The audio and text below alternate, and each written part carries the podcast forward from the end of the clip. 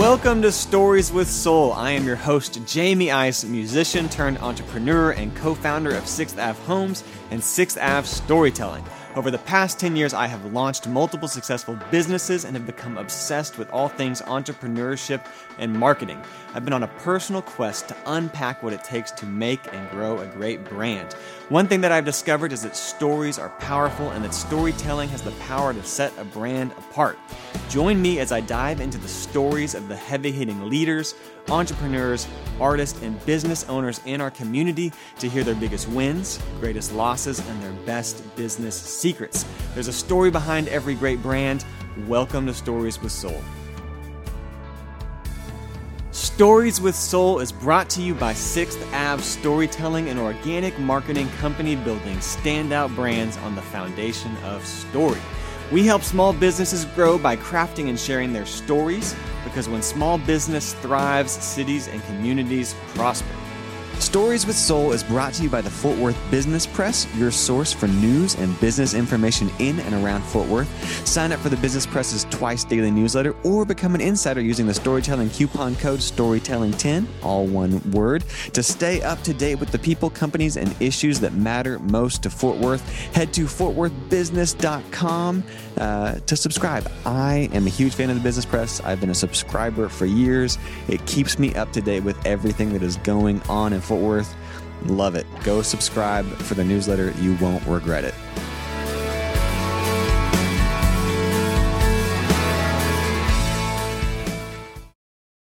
All right, guys, welcome to Stories with Soul. I am your host, Jamie Ice. I'm joined by my co host, Jimmy Williams. and we have the lovely, the queen of design of, of Fort Worth, of like the nation, actually. Like, it Yeah. used to be like the That's queen of really design in. Fort Worth, and now like the queen of design in America. uh, Grace Mitchell. I'm stoked you're here. Okay, I'm gonna I'm gonna read read a little bit of your bio. Okay. Put you put you on the spot because it's it's freaking cool. So she is, you are the star of your very own TV show, a design series called One of a Kind on HGTV and Discovery. Uh, this is an interesting tidbit that I read about it. But the show made HGTV history as the first program to ever go straight to a series without a pilot. I want to hear more about that. Uh, you had a su- successful season one, and you're going into season two. No, we did season two. Season two. Oh Way to be informed, My information is wrong. season three. Yeah. So that's a really big deal. Thanks for watching, by the way. oh man, I'm failing at this intro. Uh, you also starred on the on the television series Design at Your Door with uh, Tiebreaker with Ty Pennington, uh, and you're you've appeared on the Food Network. Your work has been showcased in House Beautiful magazine, the Los Angeles Time, Country Living magazine, Better Homes and Garden, HGTV magazine, Domino, Southern Living, Elle, People, the Boston Globe, like that's a, a, a really, really big deal.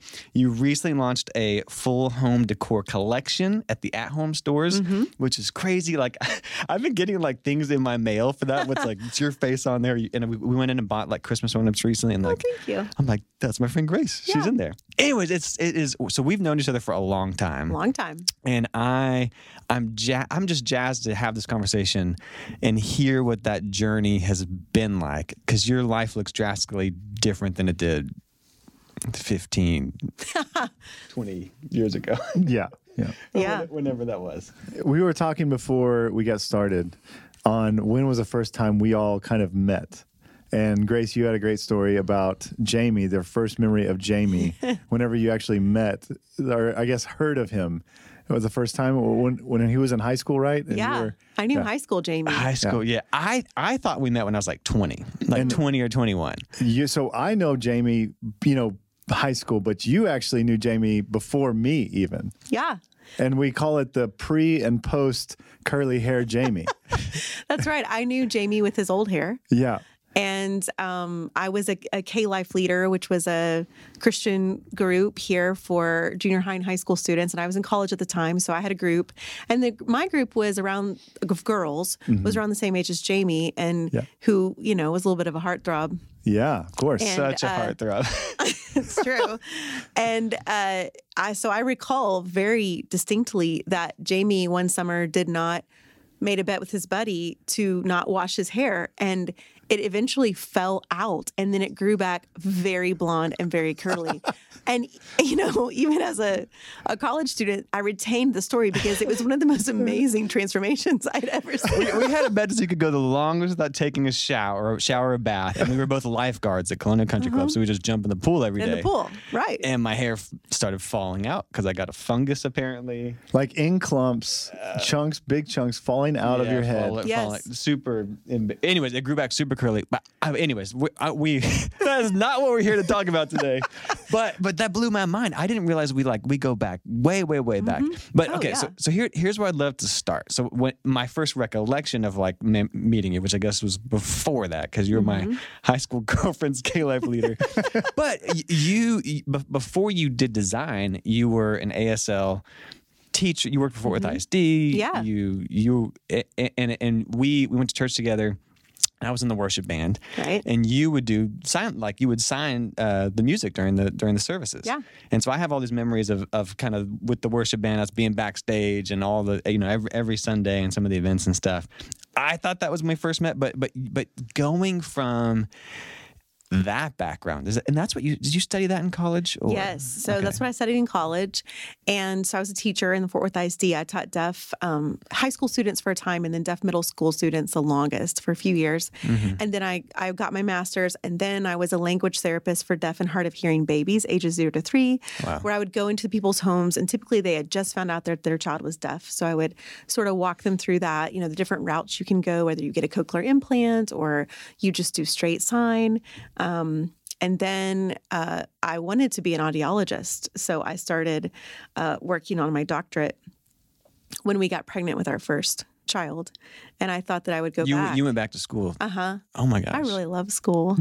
so but okay but but your life is drastically different now Oh, to yeah. go from that Mm-hmm. to your own HGTV show Right. Well, it's funny because I I loved a lot of different things in college. I went in um, as a dance major, actually. okay And- where, where are you from originally I'm from Arlington. okay so you're you're local I'm local, yeah.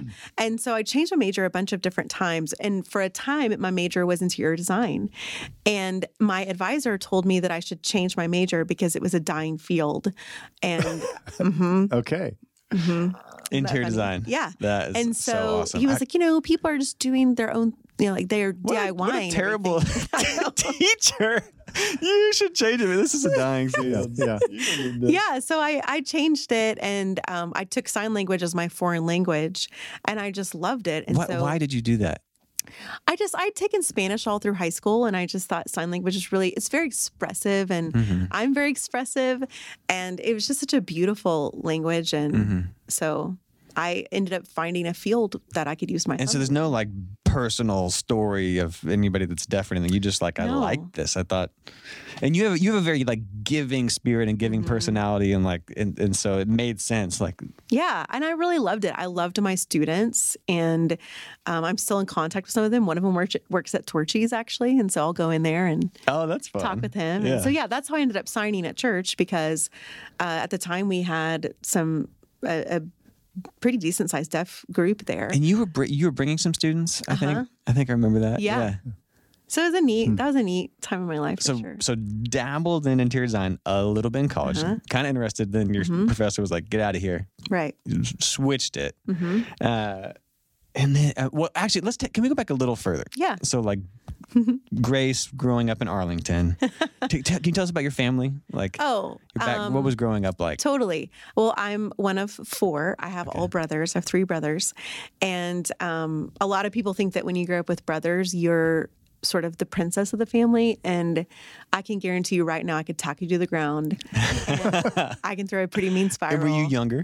So I am number, out of the four of us, I'm number two. Okay. So, and there's a pretty big gap between my oldest brother and I in age. And so we sort of share the only child role, or the oldest child, not only, the oldest child. Yeah. And then I've got two brothers underneath me. So I'm very close with my brothers. Um, and uh, I was pretty. Um, I know that that a lot of people say this, and whenever I tell people this, they say, "Oh, Grace, I'm sure it wasn't that bad." And then I show them a picture, and they'll they'll say, oh, Grace, I'm so sorry. I'm like, I know. So it was pretty like elementary school was pretty rough for me. I got made fun of a lot.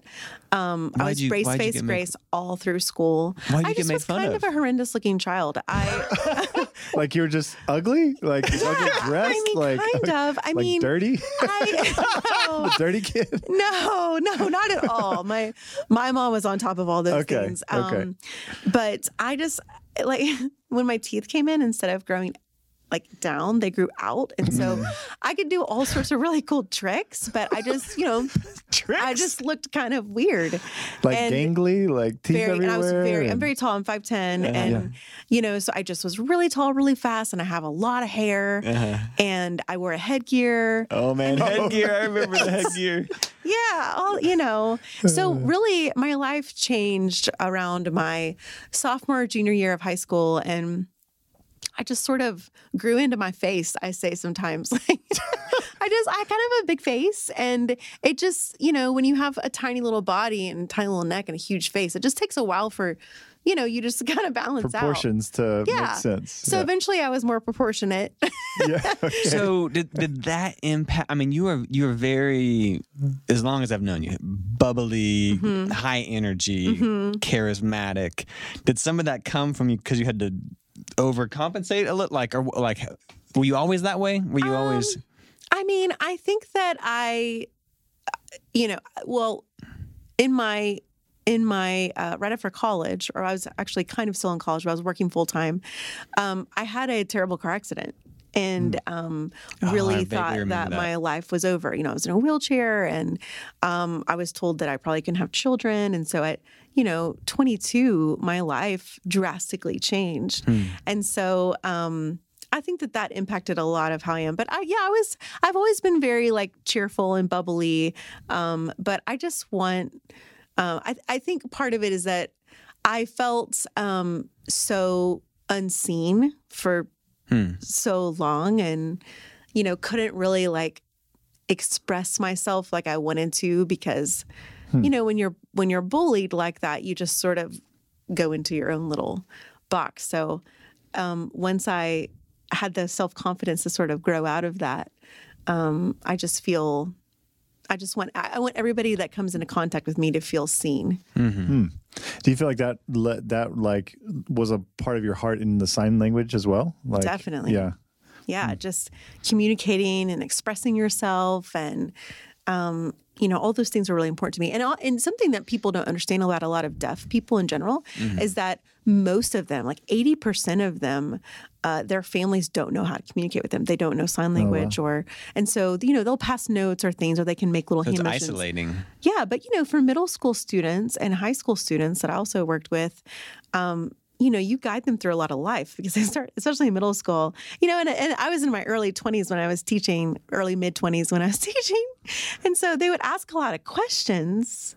You know, Oh yeah. middle school Middle school questions. Yeah. And but I knew that if I didn't explain that, you know, How things worked. How how the world Right. works. Yeah. yeah. So No one's gonna you tell know them. exactly like who's going to tell them? Who's going to share this information? So. Wow. um, it's really interesting. uh, so yeah, I just I want people to feel special that I see. Mm-hmm. So hmm. I'm I'm you know I'm not big on small talk. I sort of dig into people and I like I like knowing who people are. Mm-hmm. When when you were were you creative when yes, you were younger? very. Okay. Like I um my Into Barbie house was tricked out. Okay, so you were decorating. Yes. You were designing Oh. then. Yes, loved it. Very creative. My mom really encouraged art for all of us. Um, so I went to art camp every summer and was always super creative. I was always making things. Um, my family teases me, but I used to make these things. My my brothers called them wads, but I would make Kleenex like Okay, like a Kleenex. sculptures. Uh. and I would write things on them in marker. Anyway, my brother, my older brother, still has one, and I wrote, you know, some Bible verse on it or something. You should introduce that into your online store now. I need you to design a Uh-huh. house where there's s- sculptures just what Yeah, Kleenex on a wall somehow. Yeah, but I was always making houses. I would make these incredible houses out of just scrap things I would find, and I would trade my lunch at school for craft supplies a lot of times too. Sorry, mom. um, Yeah, I don't think I ever even told her that. Yeah. Nuh-uh. What were you? Do you do you remember what you were doing with that stuff? Yeah, I would just make fat, you know, sew things with fabric Uh-huh. and put things together and, And so they encouraged that in you, like they definitely. Okay. Yeah. This episode of Stories with Soul is brought to you by Sixth Ave Storytelling. At Sixth Ave Storytelling, we know that stories aren't just for bedtime, they're powerful marketing tools, and we've seen what they can do. Want to see for yourself? Download our free PDF, The Storytelling Pathway, on our website, sixthAveStorytelling.com. It's everything your business needs to be successful. This is what I've used to grow my businesses and hundreds of others. It's a strategy that has led to number one albums, built large followings, and has helped generate millions of dollars in revenue, thousands of leads, and tons and tons of traffic. I've seen client after client reach their goals, which is why I'm crazy excited to share it with you today. I'm offering this for free because it's my personal mission to support small business owners and entrepreneurs no matter where they are at on their journey because small businesses are the heartbeat of a city and they really are what make it special. Sixth Avenue Storytelling has helped brands across the country grow their business using these exact steps. Head to sixthAveStorytelling.com and download the Storytelling Pathway to get your step by step guide today. Stories with Soul is brought to you by Fort Worth Business Press. The Fort Worth Business Press has been instrumental for me as a business owner. They were actually the first publication to ever cover Sixth Avenue homes and also Sixth Avenue storytelling, which were huge, huge wins for our companies. I also have been following along for years. I've been a subscriber. It has allowed me to keep up to date with everything that is happening in the business community and see what other business owners are doing and just stay involved in all sort of the economic development of what is happening in Fort Worth. If you are in any way involved in business, you should go subscribe and sign up for their publication, uh, sign up for their twice daily newsletter, and, and, and they're actually offering a storytelling discount right now if you listen to the podcast. Become an insider using the storytelling code storytelling10, all one word, lowercase, to stay up to date with the people and companies and issues that matter most. Visit fortworthbusinesspress.com to sign up today. That's were you okay? I'm, I, I'm. This is a little bit of a loaded question because my five year old is just constantly rearranging and moving things. And like Christmas right now, like mm-hmm. she's taking ornaments and putting like they're like in her bed and stuff. It's like stresses me out. Her room stresses me out because there's just stuff everywhere. Was that like? Was that was? Uh, uh I'm looking for maybe affirmation. I'm like mm-hmm. maybe she's going to be an interior designer because she's Yeah, I mean, you know, I think that definitely shows a creative spirit. People ask me about my room a lot. I never redesigned my room. Like my mom, like once it was done, it was done. okay. And so I didn't really change. So it's more like crafting, Yeah. and art and Uh-huh. stuff like that. right. I, I never really put things on my walls. It just wasn't, I don't know, it just wasn't a thing. Okay. You Did you care about vibe at all? Like when you got to college and stuff, like decorating your dorm room? Did you? yeah, care that was about- really fun. I cared about that. Uh-huh. I remember, and now it would be super hip, but I was an RA in school. Mhm. Um, and so I had vaulted. I built my bed up so it vaulted, and then I hung a hanging chair that I got at the old McCart thrift store Oh yeah. Oh, yeah. underneath it. And now I would be so hip, but back then it was kind of weird, but I loved it. and I put Christmas lights underneath it in my dorm room. Okay. Yeah. you. So so went to college though and wound Uh-huh. up finishing doing doing ASL American Mm-hmm. Sign Language and then went start, and taught Yep. and then I guess you left that. Mm-hmm. And, and it, so at what point were, did you start to? Design was like a side hustle in the beginning, like just We you left off with having first first child. Yeah, first. Yeah. child. Okay. So So You I getting your thought that I would take right. I thought I would take a semester off Mhm. and then figure it out from there. And then um, we ended up having four kids in less than four years. So how how does that which work? does the math add up on this? It there really twins? does. There's no twins, There's right? no twins. Are, you, are we sure? Yeah. They're all, you know, a year or a little over Uh-huh. apart. And was that Yeah. on purpose? No. Okay. Um, we planned our That's fourth intense. Yeah. Child. You plan the fourth Yes. Yeah. because you said might as well. Mm-hmm. You know, at this point. Well, you know, we I will tell you, we had a hard we didn't have a hard time getting pregnant, but I had several miscarriages and mm-hmm. then Okay. um, lost a lost a, a baby boy at at about four and a half months. Wow, so yeah. you know, we just like when I had signed on to do my doctorate, I just thought, okay, where maybe we're not going to have children and I mm-hmm. need to think about something else. So I will throw myself into a project when I need to redirect my brain. And so for me, that was getting my doctorate. And then we got pregnant with Ellis, uh, very surprisingly. And that's kind of like a miracle baby. You're like, this is a big deal. Well, we just, um, you know, we had been told since I had, you know, lost a baby recently to just wait for a while. And so we were waiting to like reassess and just trying not to think about it for a while. And then we surprisingly we were pregnant with Ellis. And then with number two and number three, I didn't know that I was pregnant until I was about four months along. what? Just because, you know, Kent was, my husband's a doctor and he was in residency. So he worked like 80 to 100 hour weeks and Yeah. he was just gone a lot. And I had these babies. And, um, you know, when you're not planning to be pregnant and then you get pregnant, it, you know, so it just happened. But I will say I have loved it. I think it's physically a little harder on the front end, but they are best, best buddies and like just a little pack of kids and they love each other. It's awesome. And and I I read that y'all. Well, I know you don't now, but even even before, we're gonna get into the airstream thing here in a second. Uh, but you, but you, y'all never owned a TV, right? No, yeah. I mean, we haven't had a TV in a long time. Uh-huh. But so, So you had these four little kids, yeah, and it's like, I mean, I think it's a great, I just, you know, when you're, you see a lot of kids, especially when you're a teacher. And um, I even taught deaf preschool when I was in college for Fort Worth ISD. Uh, and I just, or you see families out and, and their kids are looking at an iPad. And so I just didn't want to do that. So they- they to entertain each other, yeah. Yes. that's so cool. Um, but you know, when you have four kids, three and under, um, it's a it's a pretty wild Yeah. ride. But I just I've always felt so thankful that I got to have kids and to experience. I wanted a big family and and um, we have a lot of activity.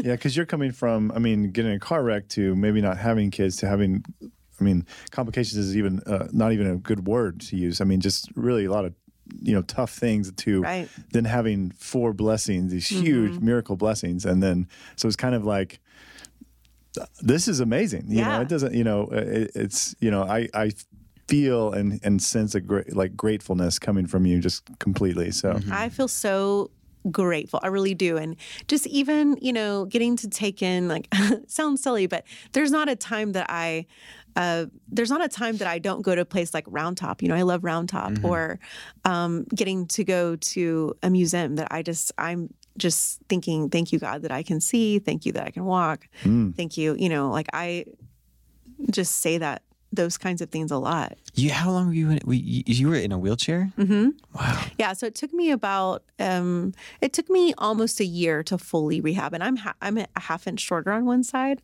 No now. way. So um, you know, you sort of learn to walk and correct that, and Mm-hmm. I wore a lift in my shoe for a while to help with that. So that was when you were 22. Uh huh. Man. Yeah, I couldn't open my mouth for like six months, so I had to drink all my food through a straw. Holy cow. I feel like I remember this. Yeah. I vaguely. I don't know I- I that I, do knew remember. you well at that point. I think. I think we were doing we were doing the worship band stuff a couple years later. Mm-hmm. Yeah, so I, moved to Missouri for a while. Okay. And then when I moved back, that's when I was doing all the sign language. So I just moved back to Fort Worth. Okay. And so, yeah, I mean, that, you know, to have something like that happen to you at such a pivotal time in your life where you're out of college and you're going to start this new life. Um, I mean, I hadn't graduated quite yet, but I was already working full time and finishing up a few hours. Um, and it just, you know, everything just changed. Yeah. Was there were there any big takeaways or lessons or things like things that you personally learned from that or like it changed my perspective on like Well, I mean, outside of just growing growing up really fast, um, i- in a way. I mean, you know, I had to take care of of, um, and of course, I had a lot of people who loved on me. But you really have to decide. And I remember uh, a girl coming in, a, a, a mentor to me at the time had come into the hospital because I was at JPS for months and months, and she had come in and she had said, "Okay, it's okay to be sad, but you have to decide." If you're going to keep if you're going to like live or not and um so that made such an impact on me Wow. and you know okay you know so just fighting through all of those physical obstacles uh, really just created um, sort of a new fire in me to go and keep going. Yeah. And and yeah, and I guess again we knew each other before that, mm-hmm. but like what I, I've always, like I said earlier, you've always just had this energy and spark and and gratitude and just exuberance for life, and I would assume some of that is is from coming out of out of Oh. that. Yeah. I mean, there's really not a day that goes by that I don't thank God that I can use my mm-hmm. legs, Yeah. walk around and hmm. get to, you know, just be just be moving. That's incredible. So start having kids. Mm-hmm. I'm assuming you stopped teaching and you stopped. You, Yes. you you put the doctorate on hold. You Right. stopped. Did you stop working? Like So I, you know, I taught baby sign language classes. I taught at a deaf school for a little bit because I could bring the kids with me. Um, I ran a vintage furniture company for a while, so I definitely had some some side hustles. But I had just had my fourth baby, so our kids were three, two, one, and under one.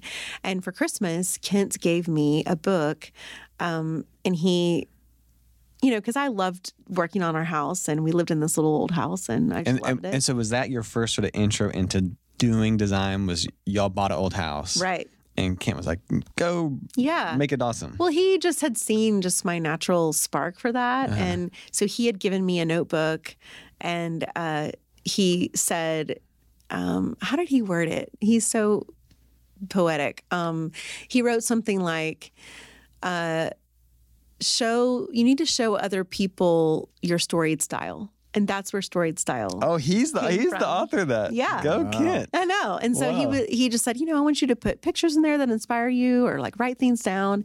And so from there, I started, uh, you know, a blog, which uh, I remember hearing about the word blog in graduate school because it was an extra credit. Like you could get extra credit if you started a blog. Okay. And I remember distinctly, verbatim saying to my professor, What is a blog? and she said, Oh, it's where you write down um, your thoughts about things or what you're doing. And I said out loud, Why would I ever do that? Just- Who? Who am I that someone would care to read? this? Yeah. Exactly. Like, why would I? Anyway, so funny, fast forward.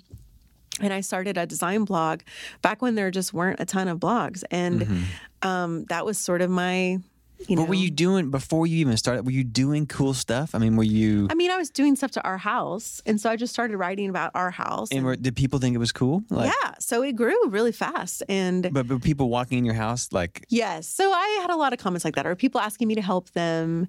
Um, so you you you were doing it. You were like mhm. good at like, and, and I feel like part of your design style is you take a lot of chances and risks, and Mhm. it's fun. Yeah. And so you were doing that on your own house, Right. And then he said you should write some of this down. So you started started the blog. Right. So started the blog, and um, then it just did really well. And uh, I started, you know, going to conferences and, um, you know, trying to get into this design world. So it- so it- so there was a point where like you you switched and you said, okay, I'm good at this. I want to pursue this Mm-hmm. on a bigger level. Right. And I'd always loved design.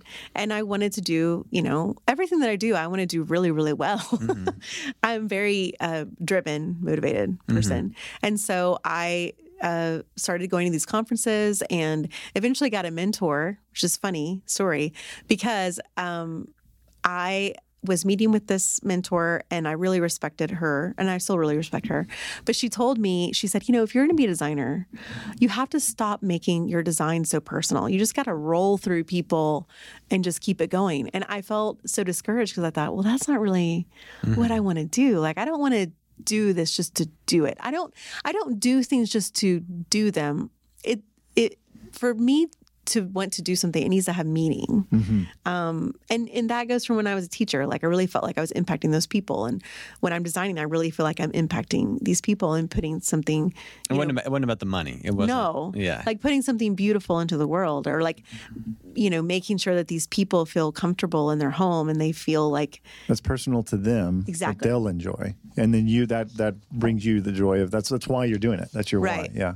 yeah, And so, what, so really quick, just to back up, how did you know, like, whenever you said it was working, like, Mm-hmm. you know, it's like I started blogging and it started working. Like, what does that mean? Like, Well, you know- where, where you just got so much, like, like response from it, Right. comments, like, the world is so different now. I mean, you know, social media wasn't really a thing really Yeah. um but i just i had a lot of you know back then to get advertisers on your blog you had to have a certain number of views per month and so Mm-hmm. you know i knew if i was at 300,000 views a month i could get this much in advertisers you know So you were getting 300,000 views a month.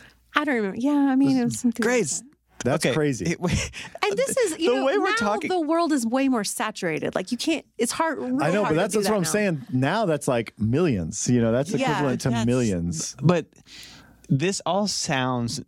This all sounds like yeah. I just kind of did this thing. I just Uh, that, that's what I want to know. How many blogs did you write? Like, how, how many? Well, I wrote a post every day. So what I would do Every is I would take care of the care of the kids all day. Okay. I would put them down. Um, when Kent would go to bed, I would drink one or two cups of coffee. at night you're drinking cups of coffee. Yes, and I would write. Okay. That was I had four tiny kids. I couldn't do this during the day, so I would So you're write. staying up all night. Yeah, I would set it to post at like 5 a.m. So it hit 6 a.m. Eastern time. And um, and then I would just sleep for a few hours. And that's really what I did for years. You only slept for a couple hours. A few hours. Yeah.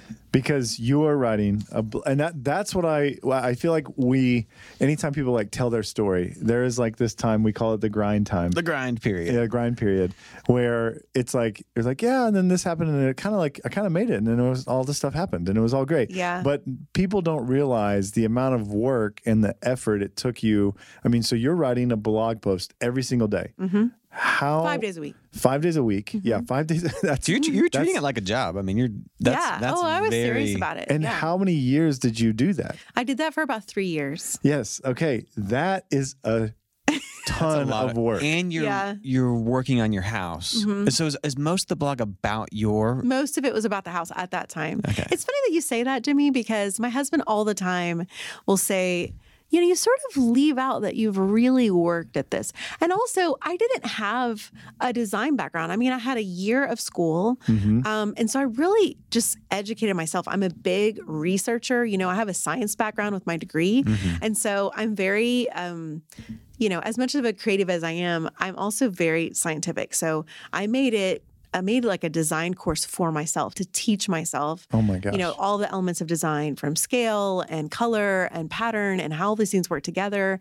And all of these things i sort of created a school for myself and educated myself on Like how books or Google or books okay. oh yeah So you went and bought a bunch of books. yes So th- so there there was a point in your head where you're like, 'cause I'm into design. I'm like going Mm-hmm. Loving hard. it. I'm going hard on it. and i loved it I'm buying a bunch of books. right And Yes. So, and that was going pretty well. But as the world changed, you know, this world changes so fast. And then there was a lot of blogs. So it just got harder to be competitive.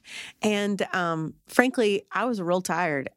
okay, Yeah. And I remember the turning point was uh, I still had the vintage, vintage furniture business, but at that time, um, I had all of my items in a store in Dallas. And so Kent and I, for our date night once a week, would drive my vin- minivan load full of vintage furniture to Dallas. Well, there's one week that he couldn't do it. And so I drove it and I drove, and I, I also had a huge painting. sounds so crazy, but I had a huge painting strapped to the top of the minivan and I had to hold it with one arm just To Dallas? to Dallas. And um, I took Rosedale the whole way. You know, if you take Yeah. Rosedale the whole way, you can way. basically hit the design district. It's yeah. crazy. Anyway, so I did that. Just got the hand up. But I remember driving, and even though my eyes were open, I felt like I was asleep. wow. It was the weirdest thing I've ever experienced, and it was, it was scary. And I just thought, okay, I'm gonna, I can't I'm tired. I'm tired and I can't. I, I I had gotten to the point where I was doing okay at family. I was doing okay at writing. I was doing okay at a lot of things, but excellent in nothing. Yep. And so that was a turning point in my life. So I decided to stop writing Mm. five days a week. And to an extent, I just thought, and I remember my the head of the advertising company that I was with at the time said, Why are you doing this? You're giving up everything. Like this is gonna be over. so you were making money on the blog? yes. Okay. Uh-huh. Because you've built up this Built it up. following now for three years. Uh, People Mhm. are trusted, and you have this way of making money. And Right. so you're saying, I'm done. Yeah, I or at the time I was like, well, I'm going to write once or twice a week, and but it also I sort of mourned it too because I thought, am I doing the wrong thing? But also at the time I knew that I was doing the right thing for my family, um, and so I stopped doing it, and then slowly just kind of tapered off. But during that time, you know, because I also I had sponsors also, so I'm working with Pottery Barn, I'm working with West Elm, I'm working with, um, you know, all of these brands, and I eventually was styling uh, shoots for them and producing things, and so it just really sort of gave me this whole insight into this other world, That's cool. and I really loved that world. Um, Styling and styling and producing and coming up with a concept for a design or space. were you do were you designing for people's houses yet or Not really. okay? So just and so I just mostly was doing magazines and brands. Okay. And so I really sort of turned my focus to that. And then I also wrote for Domino because Domino magazine had come back, which was so exciting to everyone who loved old Domino. Mm-hmm. And so I wrote for them for a couple of years and then was doing brand and Did you did you have a manager or something? I mean, No. So all these connections were from your blog. Like you had made it they're they're reaching out to you and saying, Hey, will you sponsor us or put this Mm-hmm. right about this whatever piece of furniture or whatever I guess. Right. And then just like networking, you know, when Yeah. I would go to these conferences, Mhm. it was a big deal. You know, typically I had at least one child with me because I was nursing or whatever. but when I would go, I would make it my goal to meet everyone there. And so I, you know, would just meet everyone and talk with them and you put you put yourself out there. put myself out there. And, um, you know, I just was trying to glean as much information as I could about how to do this because I'm just a mom in Fort Worth with a minivan and a computer. yeah. And so That's uh, incredible. I made a lot of so, connections you, so there. Domino magazine asked you to write for him, Mhm. and Pottery Barn and West Elm are like come style. yeah, so art. I'm doing things for them. Were you were you feeling pretty excited? Were you like, this is I'm good. This is this is I, you know, it's funny. Three hundred thousand people are checking this website out. more. It. Uh, it was something that's funny looking back is my husband. You know, there were times where our house at times would be a mess, but I would have this one room that was perfect because I had Style. photographed it Yeah. for the website. But I had thrown all the junk, you know, in some other space. And, you know, it's kind of hard it's kind of hard to live that way. Um, and so Kent would say, "Okay, you know, what's your goal with this, and what do you want to do, what do you want to do with this?" And I, I never wanted to set goals because I, I had a lot of things like, "Oh, this would be cool, and this would be cool, and this would be cool," but I just thought my main priority is my family. And so, hmm. if I can do these things and have a happy family, um, I'm worried if I put too much because I am so driven. If I put too much focus on these goals, then it I might miss what is most important to me. So I just don't want these hmm. benchmarks because hmm. then if I fail, because I'm fail, don't meet them, because I'm taking care of these babies, mm-hmm. I don't want to be sad about that. I want to keep the joy in that I'm taking care of my family and I'm also doing this other cool thing over here. So it's funny looking back and you you know you see all these progressions because you're right. I wasn't hanging out by the pool. I was busting it Yeah, and raising a family. So uh, it it was um, you were like cool super see. driven, doing a bunch of stuff, but also like tapering it a little bit. yes because I just thought I I don't I've it, people always say like oh your kids grow up so fast and when your kids are little you hear that but you don't really yeah. I guess you don't see it as much until you know now my kids are 10 11 12 and 13 Yes. and it's like whoa i've got five years left with my oldest Mhm. um, with him at home uh, and so i've never i i feel like i've always been good about really taking advantage of the time like this is such a short time in my life this is not forever and i just want to um you know be in every second and so, yeah, all these cool things are happening, but um, I didn't really, I guess in the time you didn't really see the progression. It was like, oh, I'm working really hard and this cool thing happened. Yeah.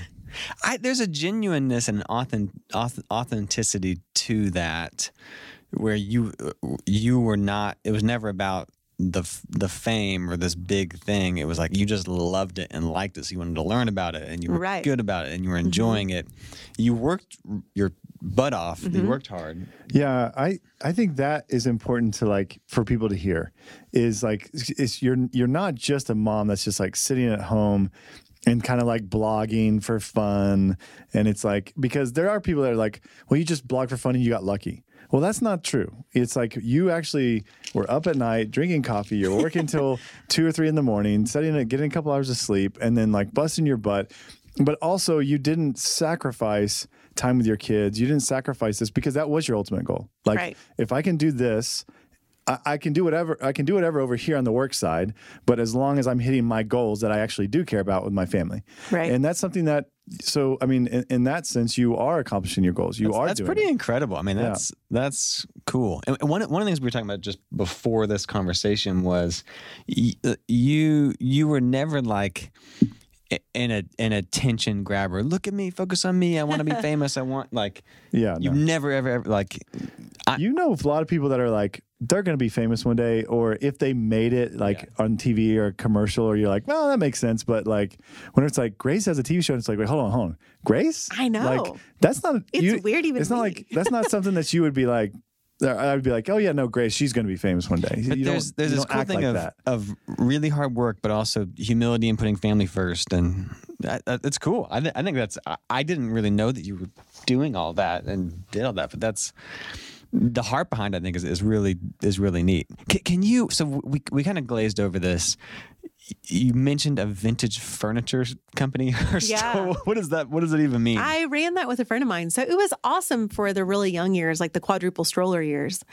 Um, the quad stroller you had a quad stroller. 100% household. well, just how- leave my yeah you can't i mean Um, dude so yeah. ridiculous. It was awesome. It's We so called giant. it Mitchell Stadium because there was two kids on top that faced me and two on bottom, so it was like a double decker. Oh, did you have to specially order that like Yes. oh my gosh that is yes, hysterical And at the time, you know, I mean, we Mitchell Kent was a resident, and I'm running a vintage furniture business, you know, and so we saved up my whole pregnancy to buy the stroller. We had to ship it from Australia. Wow.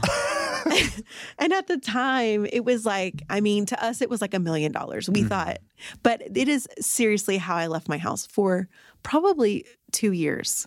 and so you're you're you got this quad stroller. Quad stroller, And you're going like garage sales and estate garage sales. sales, and- estate sales, um, you know, flea markets, all the places with the quadruple stroller, buying up stuff, and then I would load it into the minivan. Did you have a booth at the antique mall? I did it for a little bit. Okay. Um, I think I remember this like yeah. orange Chesterfield couch Yes, at some point. right. For sure. Yeah, Yeah, or in like Craigslist. You know, I had s- searches on Craigslist at the time, and so I would just post it on Facebook. Yeah. And sometimes I would sell and have the money in my PayPal account before I even got home. So it was a great little side hustle for a mom. So like how, how much do you make off of this like that's what i want like i mean i don't know if you're allowed to say that Uh, That's right? fine. You mean Yeah. like a year when yeah I was like doing it? like how much do you make off of that yeah, I made like 35K a year doing that. yeah but that's not a lot to live off of especially when your But at the in time, it was more than my husband made. I know that's what I was gonna say. So it's like, how are you guys? Like, it's the, you are like the breadwinner right now at this Right. moment because you're 'cause making he's, this. he's in residency. Mm-hmm. yeah, and I, like that's something that you know we kind of glossed over as well. It's like you're hustling on this furniture and then you're blogging at night to make I don't know another thirty five thousand. Is that do you make that on blogs? I Uh, don't I know. don't even remember now what I make. It wouldn't. It wasn't that much. okay, yeah. And so you're living in construction, which is also stressful. Yes, we've always lived in construction, that so. that It's is not a- that is grinding it. Like Mhm. that is straight grinding it. But you know, going back to when we were having miscarriages, and even when we when we lost our our little boy at four and a half months, that was so unexpected because you know when you're when you're having miscarriages, and it's typically you know it'd be like 10, 11, 12 weeks Mm-hmm. for us. Mhm. Um, but you know, we had made it through the first trimester, You're so we just thought, your- "Oh my gosh, we're golden!" And so when we went, and I was just having a routine sonogram, and the baby wasn't moving, Mm.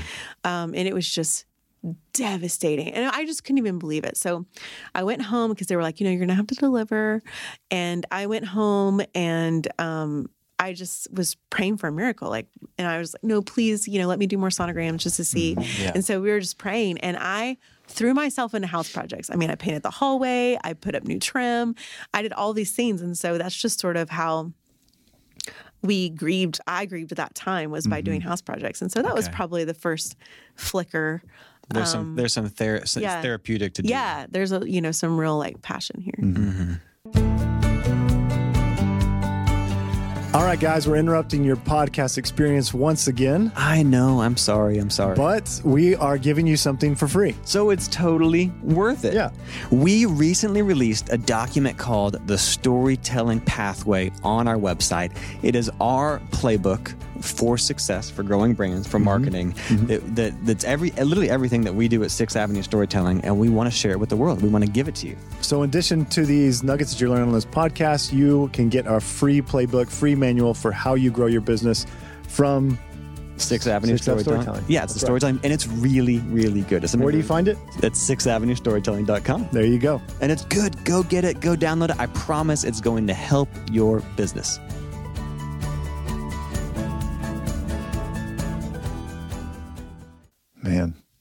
Th- thank you for being honest and sharing about that. Yeah. That's, uh, I, there's a lot of people that go through that and, and it's it hurts and it's hard and, and It is hard. And, you know, even at the time, I don't think that I shared about it probably like I should have. But, you know, now when when I hear women tell those stories, I can identify, you know, just mm-hmm. that grief. It's such mm-hmm. a difficult thing, but man, it makes your baby so much sweeter. yeah mm. yeah mm-hmm. and so you and so that was and one of your outlets was was going and, and working on the house Right. are you what, what's your enneagram can I ask what that is? What do you think it is? Ha. Hmm. I would assume three are you a three or a seven That's what people always guess. Also, I, I, hmm. What if it's like a, I feel like it's a eight, nine, or nine, eight. really? I don't know. You think I could be a challenger? I don't know. I'm just randomly throwing it out there. or no or, or it's a two. helper it might be a helper Okay, so the first two times I took the Enneagram test, I tied exactly with a two, a three, and a seven. okay And so then I had to read the book, but I'm a three. A three. Okay. Mm-hmm. Hence, We hence, two. hence the driven, the competitive, and then the mm-hmm. two, the helper. Yeah. But you know, in de- depending on how into the Enneagram you are, you know, there's three like subtypes of each type. Mm-hmm. And e- one of them is an off brand. So I'm the off brand three. The off brand. I'm not really, I'm not really competitive but you're driven. necessarily with other people as much as I am with myself. okay. Like even, you know, I'm, I compete with myself. Gotcha. Mm-hmm. And so is so is rest for you Oh. doing like do you you you don't sit and chill? I'm assuming you like This has been, I'm really, I've worked on myself this year. of resting. Yes. Okay. I am just, I am a workhorse and I can just keep going. And, you know, typically, um, and I, as I have matured and gotten older, um, and then just experienced more life, um, I realized that that is not good. It's good to be a hard worker, but there's a line there, and I have I'm teaching myself where that line is. what what uh what have you have you implemented any things or Yes, this to- is actually one of them. tea. Yes. Tea? Tea. Because, and of course I bought this. This is not this doesn't count necessarily.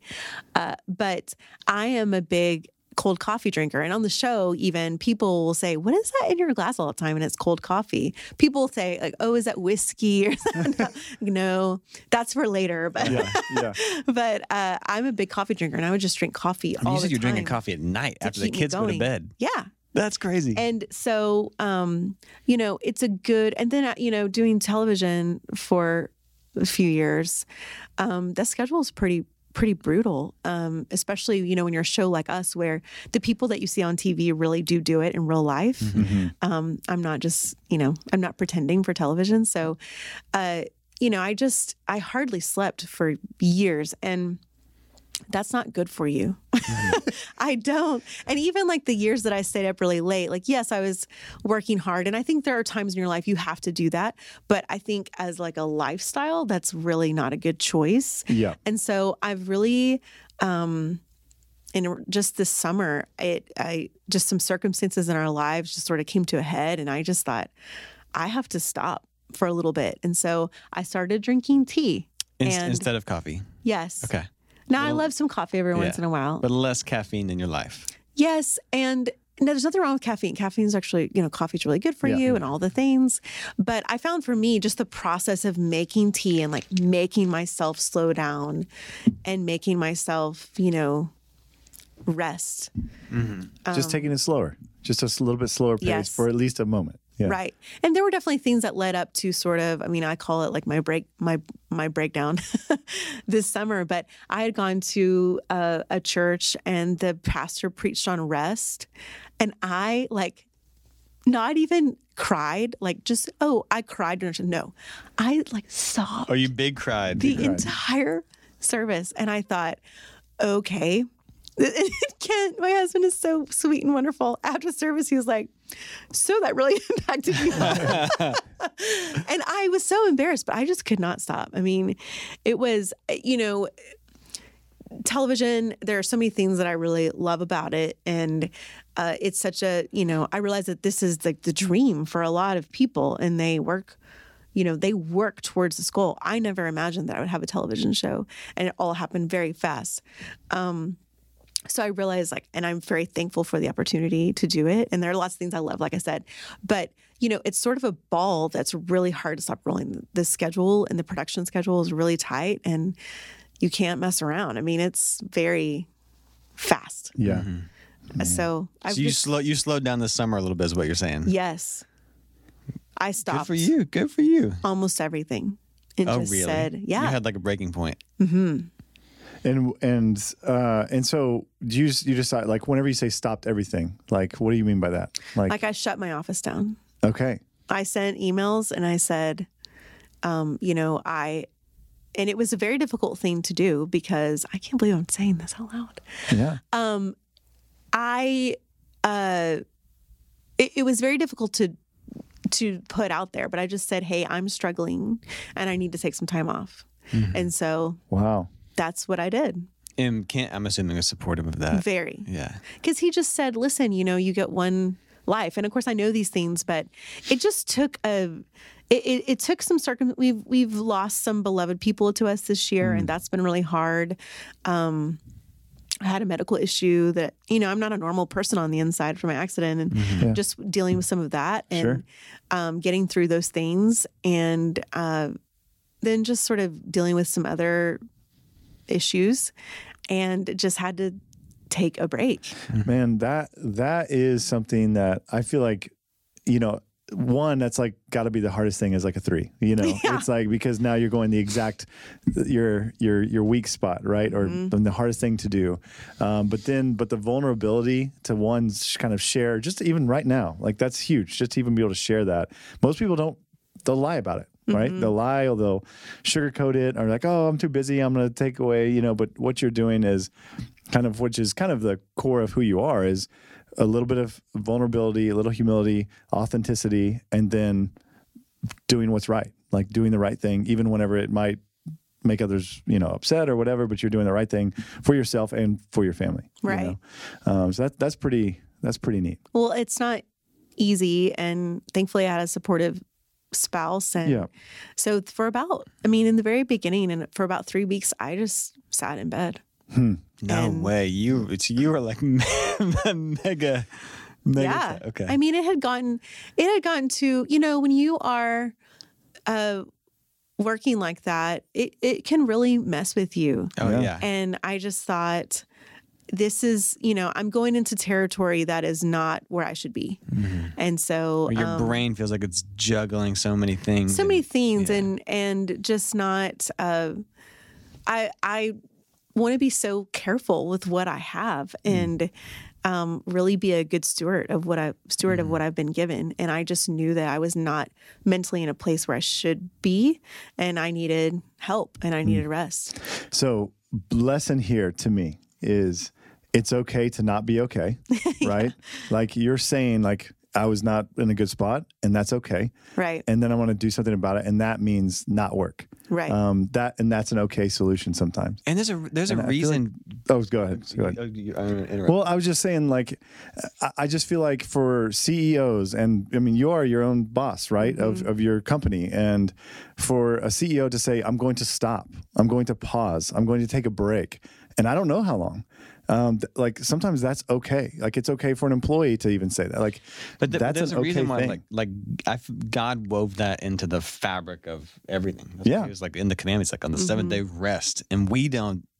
Especially people who are driven and want to do a lot and do it. Right. Like, I have a hard time doing that. Like, I don't even on the weekends. My resting is doing projects or something. Right. But but the, the- God was like, you need to rest. You got to slow down. Yeah. Like especially like yeah, I can relate to that. I'm Go learning learning that Well, myself in a lot of ways.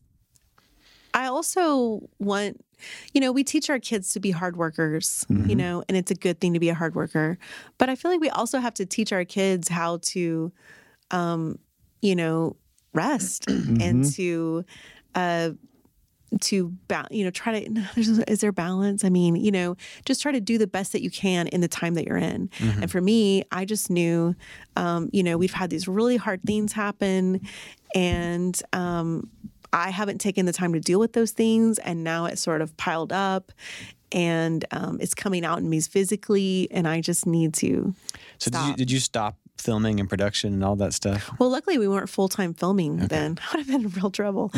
Uh, and so um, I feel so much better and more whole. And you know, it's funny. People, uh, I'm typically known as a very happy person, like you said, very upbeat.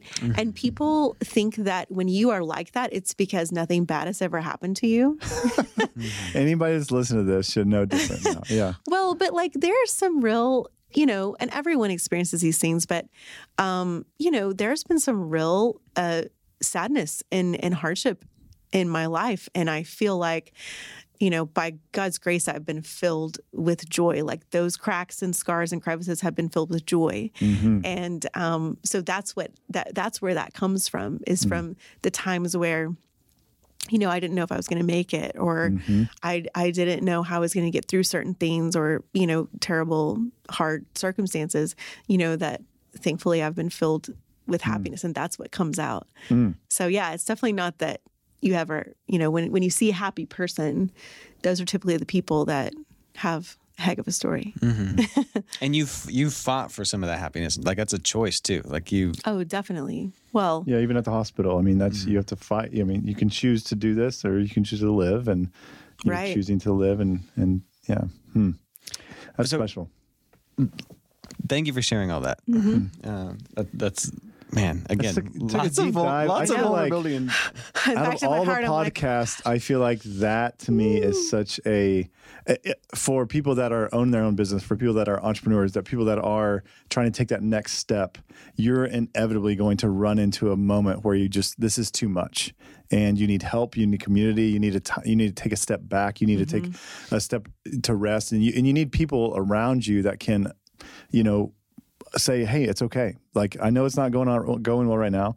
This is a horrible thing. It's okay to not be okay, and that vulnerability is okay, and it's a place that like you need to have. And so I, I think that's this is like one of the best lessons. That's we've a had, really good lesson. sure. Well, and I think too, when I look back at my life and the times where I've taken a step back, that's when there's been an awesome turn of events. I mean, every time, um, you know, when I thought that I had was going to lose everything, all of my um, everything I'd built up in the design world because I wasn't writing anymore. Yeah. And then of course I started working for other um, for other brands and started taking on clients, and then of course that led to you know television uh, the production company finding me.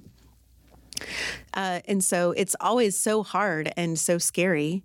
Yeah. But um, you know, thankfully it's it's really been great. And I think I, you know, after coming through a year like I've come through, um, you know, you just come you come through something like like that and these changes and times where you've stopped with such a um you have so much more to give you know like i if someone came to me now and said hey grace i'm really struggling with a b and c i can identify so much more with those things now because of yeah. what i've been through so That's you know, there's there's beauty at the end. Yeah. So so take us. We we, we left off at the vintage vintage furniture store, and or or business, and you were styling for these magazines and, Mm-hmm. and big companies, and so th- then you started working for for clients, taking on clients. Yeah, started taking on clients. and it, was- and then that blew up as well. Like I feel like Yeah, everything you're doing here mean- is like turning to gold a little bit. Well, and you know, when you're first starting out, like I remember I had too many clients at one point and then I was just scrambling around and then you can't do your best for everybody then either, right? So, mm-hmm. you know, figuring so much of it is just fi- you know, I'm constantly figuring things out. Yeah. and it's always just sort of this circular motion of, you know, getting this working and this this needs tweaking and it's the same thing with kids, right? Like when you have a bunch of kids, it's or when you have kids in general there's always one going through something. And then you kind of you know you parent through that and it's like oh we're through that yes. And then it's like oh wait now this one needs this. So it's everything's a circle and um as i go on i've just come to embrace the circle more and more. Like i because you know you make these changes thinking oh i'm going to get to a point where it's level. And then i find that my life really isn't ever very level. It's Never- just I'm never always, happens. i'm always at some point of the circle. So Um, it, yeah, I'm doing these things and and working for clients and sort of figuring that out and you know working on our own house. We worked on our old house for about eight nine years. That is We would save up money and do one project at a time. Yeah. And we lived in it the whole time. Yeah. We had nine months without a kitchen. And so are you? Are nine you? months Uh, without a kitchen living in it. oh my gosh. That's I've done. We've I've lived in a couple remodels and it's miserable. Melissa was like, "We're never ever ever doing." We that washed dishes in the bathtub. Oh gosh. which pre- which prepared you for Yes. our, because you are currently living in an airstream. Are we going to Airstream? Can we? I mean, let's, Let's- talk about that. Okay, let's go to We still haven't right gotten now. to the story to like We're, we're about to get to production company, but Production. pause for because you're, you're living, living in Airstream with- right now. six of y'all Mm-hmm. in your backyard of your house, kind of in the woods. Yeah. Because so- you're in the process of building. I didn't Right. believe when we talked about before the show. I like I didn't believe that. No one ever believes it. they think that we just say that and we really live somewhere else for That's some like reason. it's Like, for no, the no, show no. or something. I, Yeah, I it's was, I was no. like, maybe this is a publicity show thing.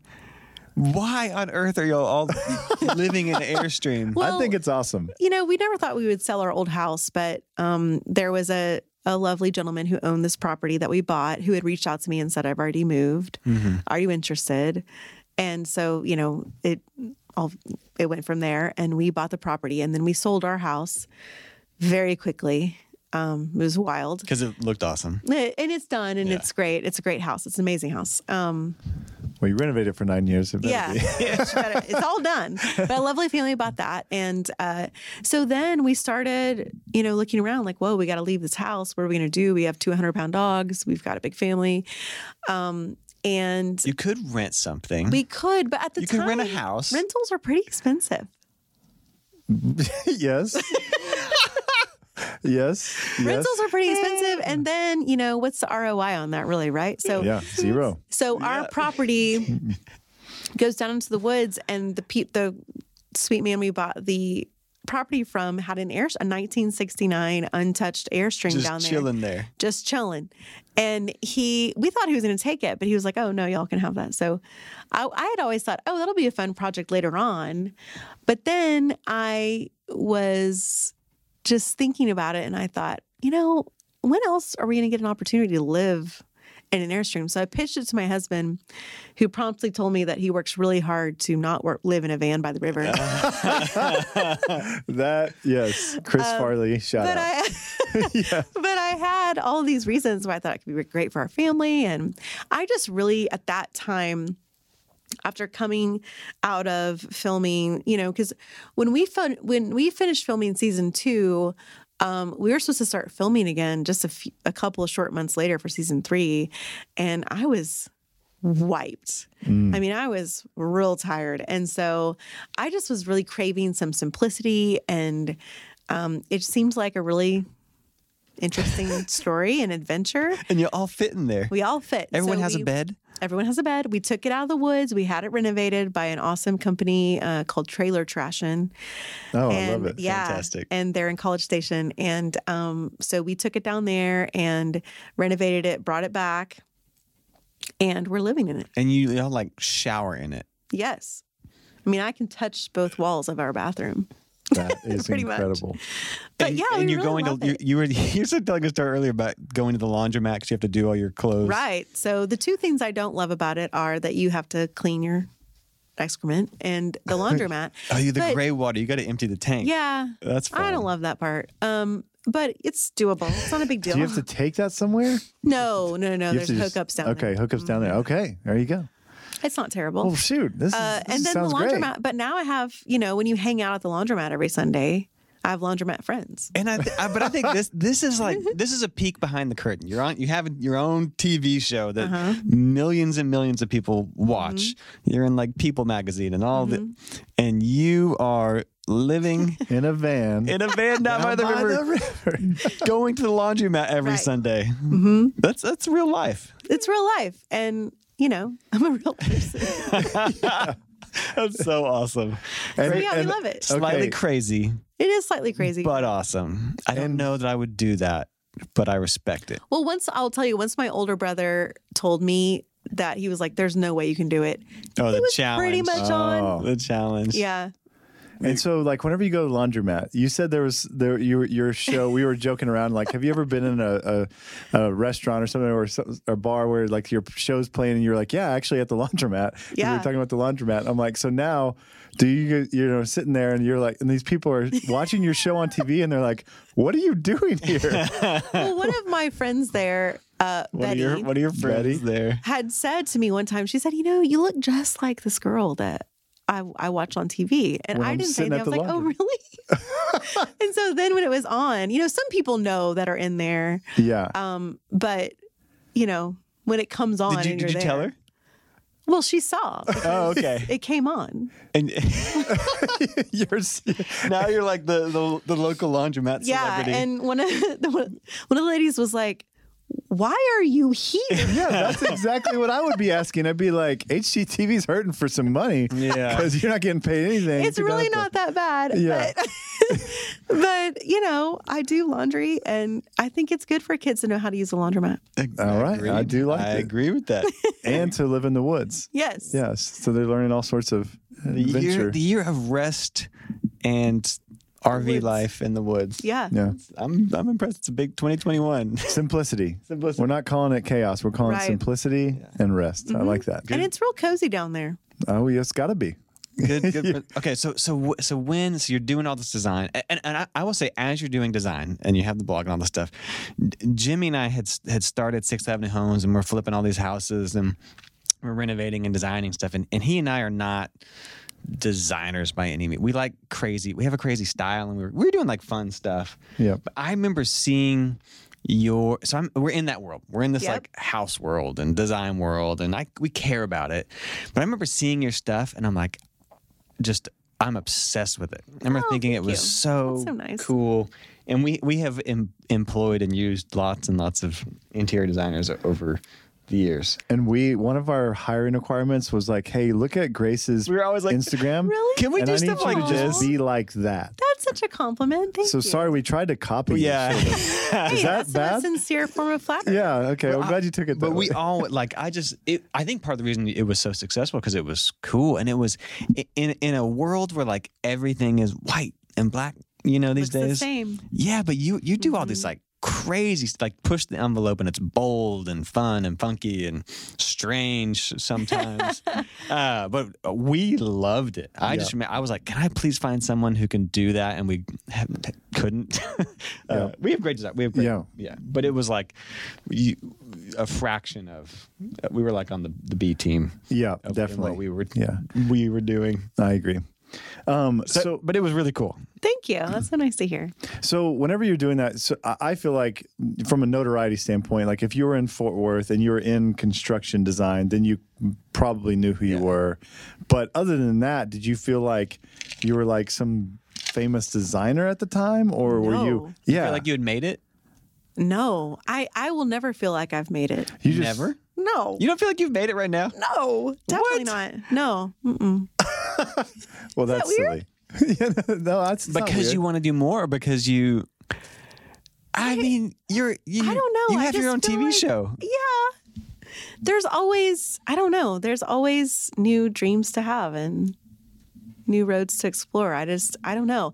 To me, I just am sort of going along my life. Do you feel proud? Proud of it though? Yes, I mean I do. I think that um, I feel proud. I- It's hard to say it. I feel proud. I feel really grateful Okay. Yeah. that I get to do this and that this journey has led me here. I mean, who would have ever imagined that this would even occur? hmm Definitely not me. Yeah. Yeah. So, TV producer calls you. Right. So, okay. point. So, um, there, uh, my production company is a production company called High Noon.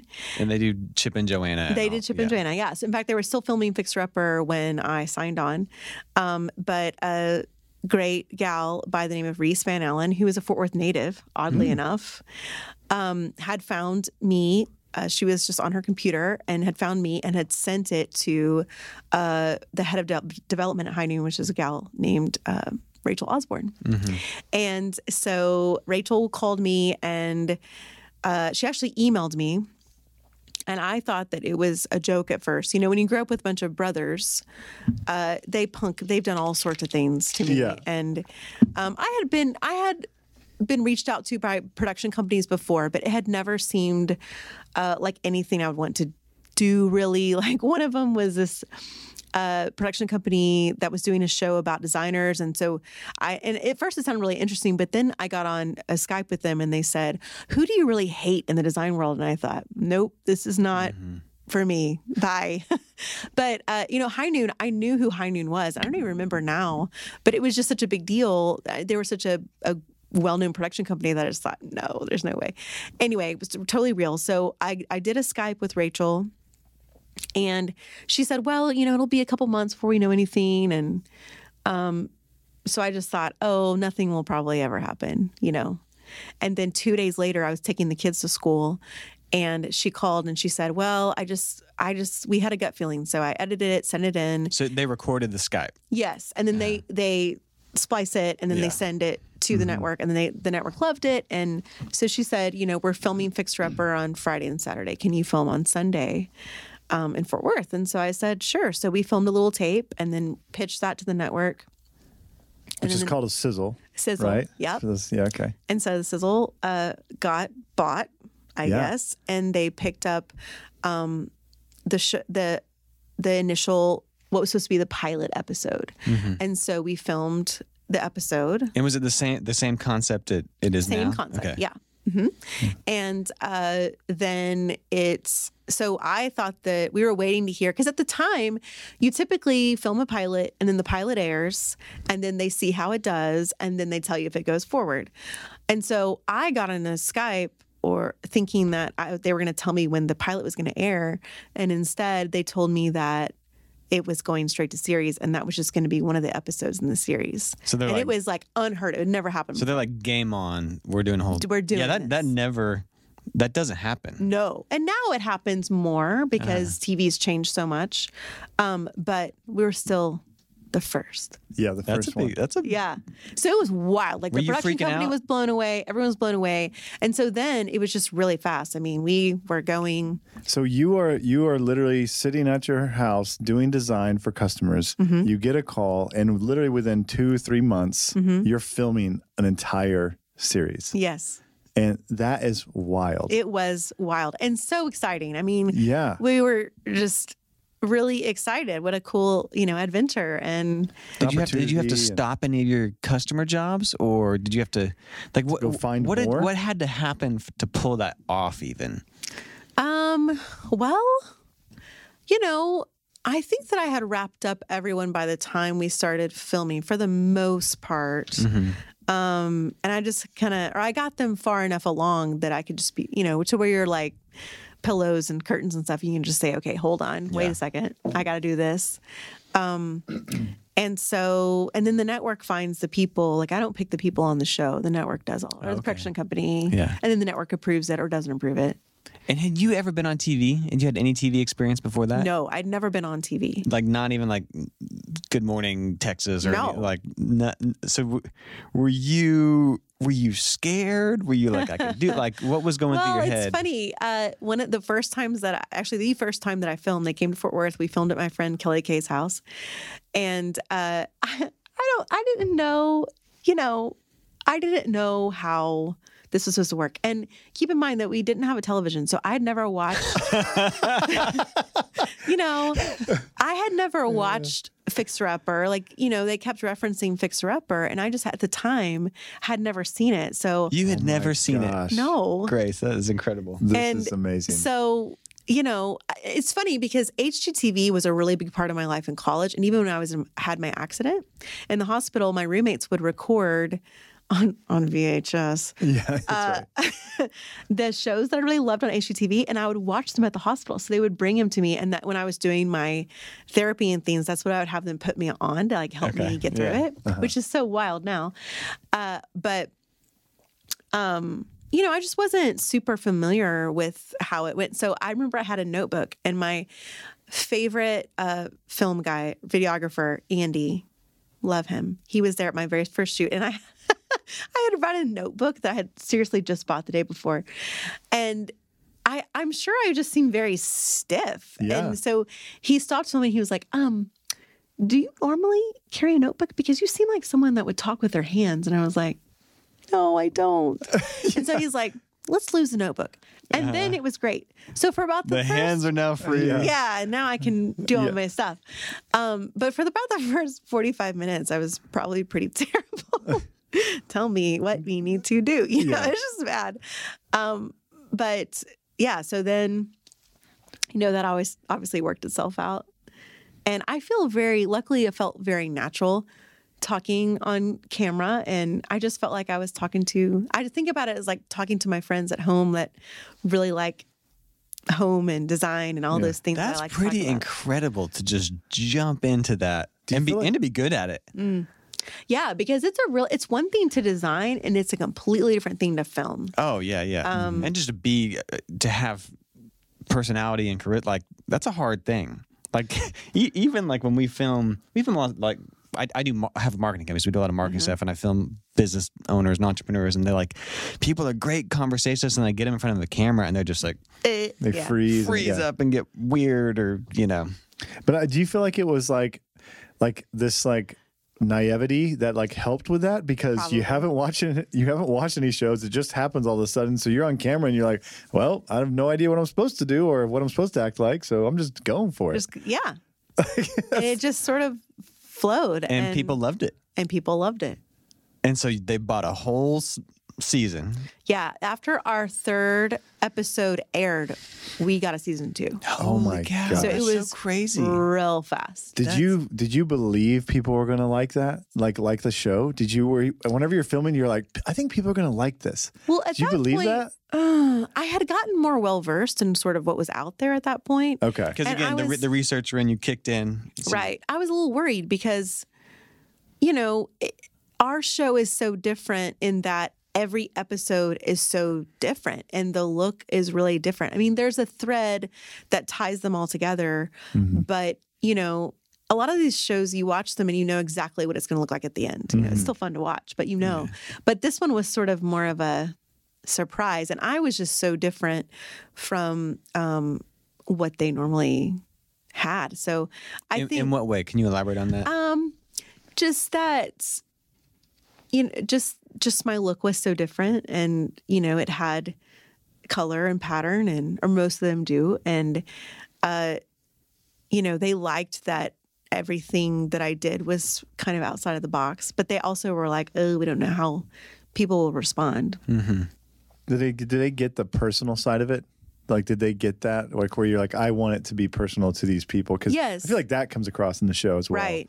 Um, and you know, honestly, that thread throughout your whole life too. I mean, Mm-hmm. I would say, did they feel like the network got that? Yeah, I, I really do. And um, it was, you know, there's some lovely people who have really you know, been a great cheerleader of me and, and what I do and what I offer. So that's been really nice. Do you do you feel like you are like you're now in your element? Not saying you weren't in your element before, but do you feel like, man, I was made to do this? Like this is like did, did something Yeah. awaken like or affirm? I mean, just shooting, I just thought, oh, I feel like I'm naturally good at this part of it.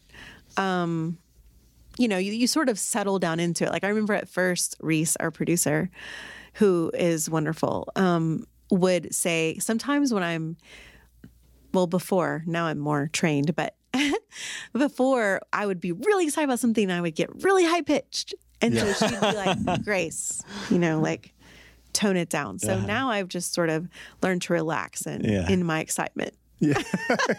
a little more with my voice at least. Yeah. Um, but yeah, I definitely I feel like I'm exactly where I should be, but I also know that this is not forever too. You know, I'm not going to be on TV forever. Um, and which I, as much as I love doing it, I feel like I'm going to be rolling along the same as I was before. So I know that it's not forever and it's a really neat time of my life and a cool story. And um, it's been neat for the kids too. You know, there's all sorts of Did the kid did the kids understand it? Do they think it's cool? you know, it's so funny because when we first found out that we were going to series and Kent and I are really praying through, you know, just thinking like, what is it like for kids to be on television? Just trying to put your head in like a child's brain. Like, what would this be like if our parent, you know, if, if your parent was on TV? And so we really prayed through like what to say and all these things. So we sit the kids down. And we're like, hey, you know, this is happening, and um, we're just excited to get to love on people and you know have all kinds of different people in our lives and expand our world a little bit. And you know, we've really thoughtfully prepared this and.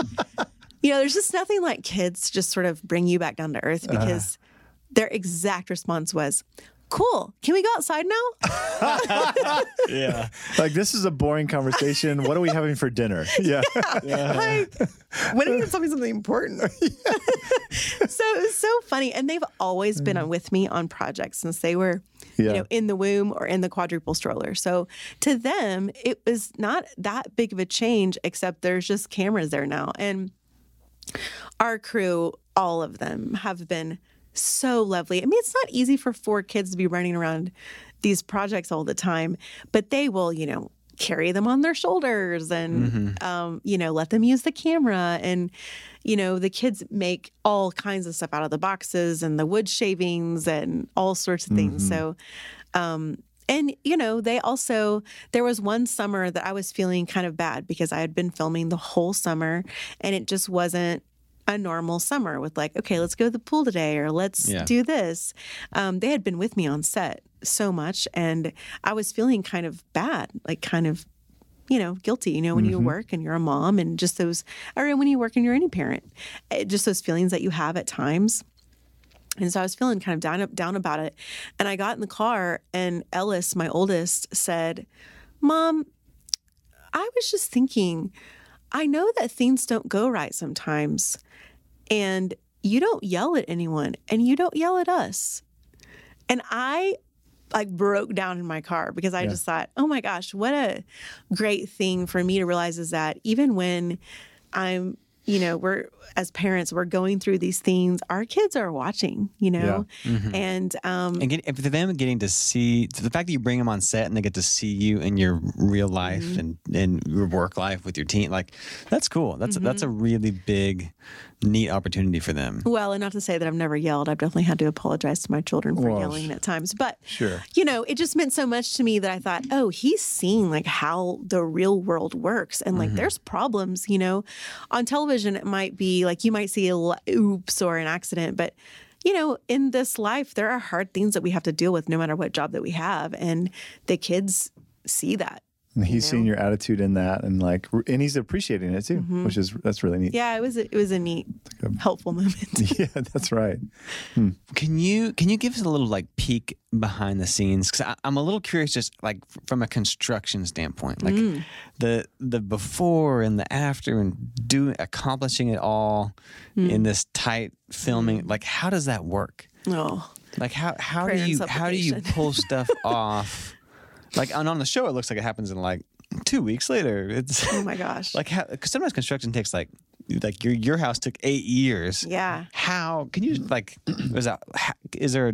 Can you elaborate on that? Like, how does it work? What happens when it goes wrong and you like run into an issue? Yeah. Well, there are so many companies in Fort Worth. You know, we are a Fort Worth based show. Yeah. Um, and man, they have, there are so many people that make miracles happen. I mean, we had one episode where, um, uh, it's it's an episode with this beautiful barrel ceiling bathroom and the whole thing's tiled and we had to do this I, lo- I custom love that project. Oh, thank you. We had to do this custom mirror, right, to meet the curve of the ceiling.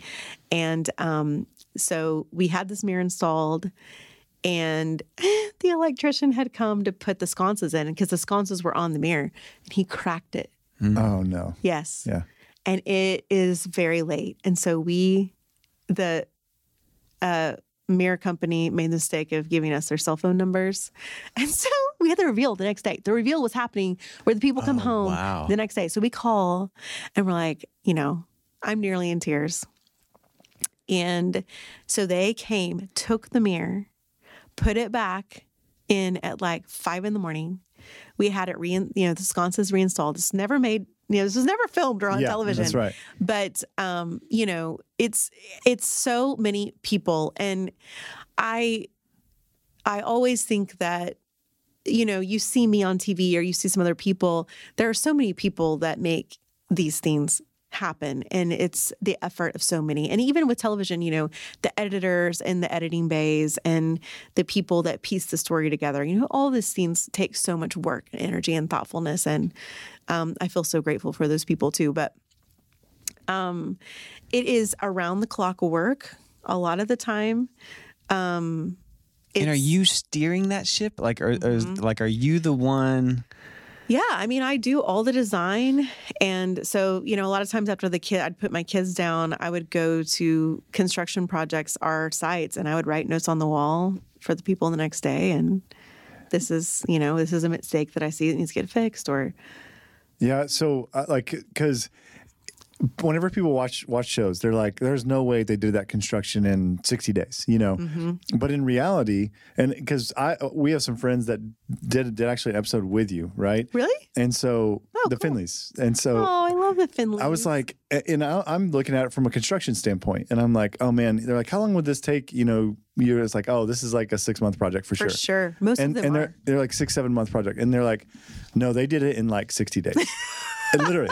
And I'm like, there's no way. And they're like, no, that's what they did because everything had already been scheduled. I mean, you have all these moving parts where you're trying to film this. Mm-hmm. And so, and they're like, well, the reveal was here. So they just had to get it done. And I'm like, how in the world? So that gave me like a, a me just personally a glimpse into behind the scenes of it's not about like in the real world it doesn't get done that fast No. because you, but for a show mm-hmm. it gets done that fast It gets like done that fast and it's all it's not like it's like filmed over the course of six months like it should take Right. it's like no it's filmed that would be so much better. i know right Less stressful.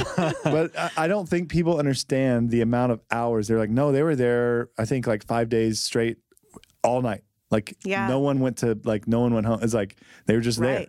You know what's funny is on the Finley's project actually, Mm-hmm. um, that I had their the end of their project I think was my least amount of sleep in all of filming. I stayed up three straight days at the end of their project way. to get it done, like that's styling insane it and moving things in and Three straight. yeah. When I did their reveal, I had been up for three days. So it, it oh. ain't glamorous. I mean, it's like No. you're you're working really oh, hard. Oh man, you're you're not just it. showing up and be like, hey, you like no, Yeah, that that I I feel like that was the point where I was just like, oh my gosh, this would be miserable to have a TV show. Like in it's my head. It's challenging, and honestly, I need to do a better job of balancing it in the future. it's part of my, Yeah, well, you know, it's a new. new dawn, new day. Yeah, new dawn, new the day. tea the tea grace. New I mantra. think there's a way to do it. Um, well, we're we're working on ways to do it where I sleep more, um, and everybody sleeps more. Really, you know. Um, Have you had to relinquish some control, like to delegate and like? no. Yeah, I mean, I'm gonna have to. It's you know when you have you guys have a small business, you have a small business for so many years, and it's your baby, and you grow it, and you know every part of it, right? Um, I will tell you, being pushed to the end of your rope makes that hand much easier I mean, loosen up much more easily. Yeah. Uh, and so I feel like I've sort of been forced into that because now, you know, I have a home decor line. I've got uh, obligations for the network. I have, you know, there's a lot of things that I have to think about. Um, And uh, so it's sort of forced me to let go of some things. And I'm going to have to continue to let go of things. But, um, you know, as long as I feel confident in that, the people that I'm working with know that I'm being super thoughtful of them and their end product and their money and all of those things, you know, that's that's always my goal. And I think with the show, uh, the the people, you know, the the construction guys that worked on that show, if it if trim wasn't right, I mean, they would stay there all night to get it right. You know, they Yeah. really, like, we worked so hard to make sure that everyone was happy and taken care of, and um, that was really really important. Yeah, it's it was it was out of control, and I, I don't think people also understand uh, that the networks, you know, and the production company, like they might find you a client, right? Mm-hmm. But guess what? You got to do all the work now. Yeah. and they don't like come in and bring in extra help or. And I think that's a, like whenever I watch TV, and I'm like, oh, the the TV companies, the rich companies are going to just bring in a bunch of people to help.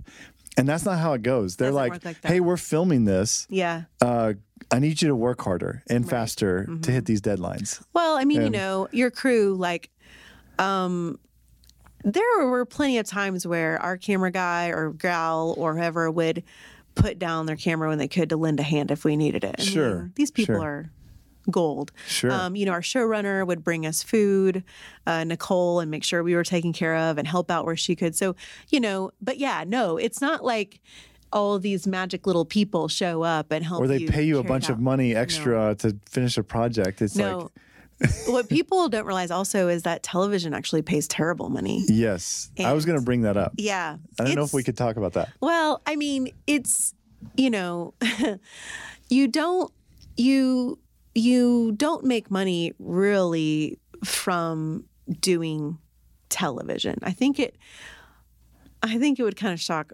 people to realize like what you get paid. In fact, when I first sent my brother's an attorney, one, two of them are, but when I first sent him my contract, he thought that I was joking. He thought I had messed with it. Yeah, it's not a, it's not enough to live off of. No. like not even close. No. especially like your first season. I mean, it's No not way. even like not not even minimum wage. No. and I don't think people realize that. They're like, oh, Yeah. you've made it. You must be rich. No, that has nothing to do with it. Yeah, You're- someone else that has a show is telling me that they calculated out like how much they make an hour, and it was like six cents or something. yes, yes, yeah. You think you're like, finally, I got a series. yeah, Great, I can maybe pay my grocery bill. Maybe. But Right. it but it opens up all these doors. it opens up Yeah. Opens doors up for doors. sure, and um, and that's a really cool thing, you know. It gives you a, pl- a platform. it gives you a platform. but you're not. But it's not like you're magically.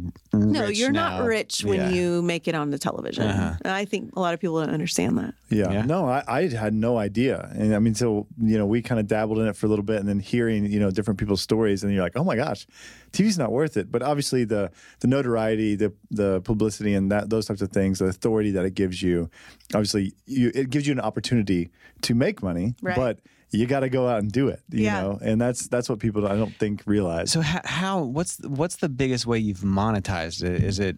I- I'm assuming you're not. You still take on clients? Like do you still? I do. people- So, you know, when we got shut down for COVID, Mm-hmm. um, you know, I could take on more clients. So, yeah, I do that. and you got you have the the the, the line. The line, Can which you? is super fun. How does that? Can you talk about that? Can we talk about Yeah, that? of course. How does that even? You're designing like right now. You're designing. You have like Christmas. You're you have your own line of like Christmas ornaments Uh-huh. and Christmas stuff. And Yep. are you? How does that even work? Um, well, it's one of my favorite parts of my whole job. The people who run at home are some of the most wonderful people I've ever come into contact with. And did they approach you? yes. They, so they they reached out and were Uh-huh. Yeah. like, "We want you to be like the new face of Right. our Right. giant mega corporation all over the Uh-huh. entire U.S." Right. yeah. And it's been so fun and wonderful. And, you know, I present my ideas and Do you just draw them in a notebook? I'll send pictures. I'll say, I'll say like, oh, I want to do this, but tweak it this way. Or here's this thing that I came up with, you know, thought about. Here you go. Do you are you going to factories and stuff, or are they like? I've never gone to a factory because you know when I came out, it was COVID pretty Okay. much. Uh, I'd love to do that someday. So you're just coming up with ideas. You're like, I got this idea for a a blanket or a Mm-hmm. Right. Mm-hmm. Christmas ornament. Did you pick out the colors and stuff, or Yeah, and then um, I I'm constantly sending those things over, and then they, um, you know, come up with the product line, and then we get samples, and then I tweak those. Um, sometimes what I want to do to the samples is too expensive, and they can't do it. So Yeah. you know, but um, they're so great about like working it out, and then that sounds um, like a ton of fun? it is. It's really great. I mean, Like, it- I love it. yeah. Product design is one of my favorite elements of this whole gig. I Hmm. love it. Which you you st- I mean you learned to do that. Mm-hmm. There wasn't there wasn't like you had done that before. You had Right. No. And that's what the TV is obviously presented like as an opportunity. Mm-hmm. Yeah. That's so, such and a that's, cool thing. you know, and also it's just a neat, you know, what a cool thing in your life. And you can go in a store and it's like your stuff. yeah, That's pretty real cool. weird. Yeah. And Do your your kids ever help you design stuff? Like, Well, like it's funny that you bring that up. Um, There's typically there's little things in all of my collections that connect to my life, and Yeah. like uh, my outdoor set last year was the Fairmount. oh, nice. which I don't know cool. if anyone ever even noticed, but it's totally the Fairmount. Um, and uh, like my kids always have a special little ornament that represents them. Um, I always have. There was a a family on the show that is beloved to us, and um, they lost their little girl Joy a couple of years ago, and she was on the show. So there's always some joy items in Christmas in honor of her, uh, and. Uh, you know, little little things, but, but there's never been. My youngest daughter, Karis, really loves cats, Okay. and she has been so upset because there's never been a Christmas cat. Like, why are there no Christmas cat ornaments? That's a great point. And so Karis. yeah. I had told at home again, who are just the loveliest people and the most Yeah. wonderful company. What a cool company! It's based in Dallas. Oh, Oh, that's Wild. neat. Um, anyway, so uh, I had said, you know, is there any way to put cat? Like, I don't really have a cat. Anything else? We need a put- Christmas can we cat. Put it, we need a Christmas cat. Yeah. And so I just went and looked at 2022 Christmas because you work. You know, Yeah. you work. Oh, like you're year and a half already doing 2020. Oh yeah, That's Uh-huh. wild. And so I just went and looked at that. So I assume I'm assuming it's going well because they're going well. Let's do next year too. Yeah, we're Man. rolling for And there's a few so we can expect a Christmas cat. Christmas cat. Ah, all right. 2020. You need to like have a that. children's book to go with it and like Well, that well, we're working on that. you are? Yeah. You working on a book? Yeah. A Christmas cat book? No. Okay. Oh man, that would have been. Wait, No. tell us about the book. Are you I allowed can't, to? No, I can't really say much yet. But yeah, that's A children's those book. Those things are in the works. That Okay. makes what, so what much else sense. what else are you working on or, or doing? Well, we're about to start a new season. Um, so that's exciting. And you can't I can't disclose. elaborate. And is it the same? Like is it the same? It's going to be a little bit different, and it's Okay. going to be an hour every week. Ooh. Yeah. Whoa, that's a big deal. Yeah.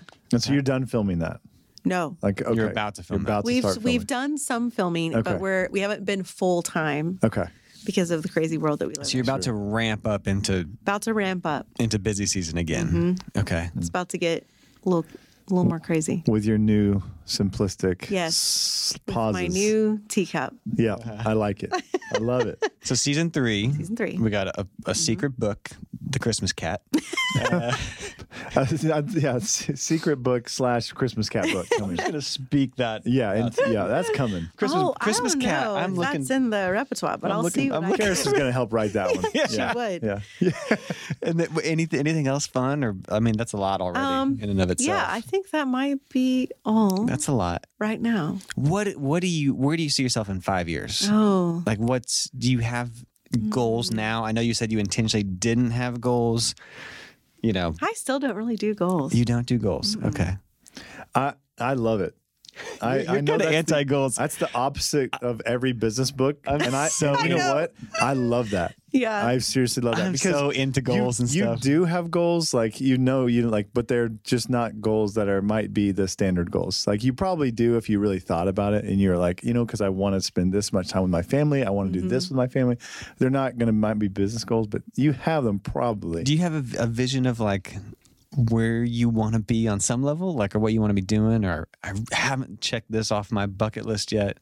I mean, I would love to have a cooking show eventually. Oh, cool. I love cooking and my times on the Food Network. I've just loved it. Mm-hmm. So I'd love to speak that into existence. All right. Um, and uh, um, I mean, I would love to just keep doing products and just expand my product line, different categories.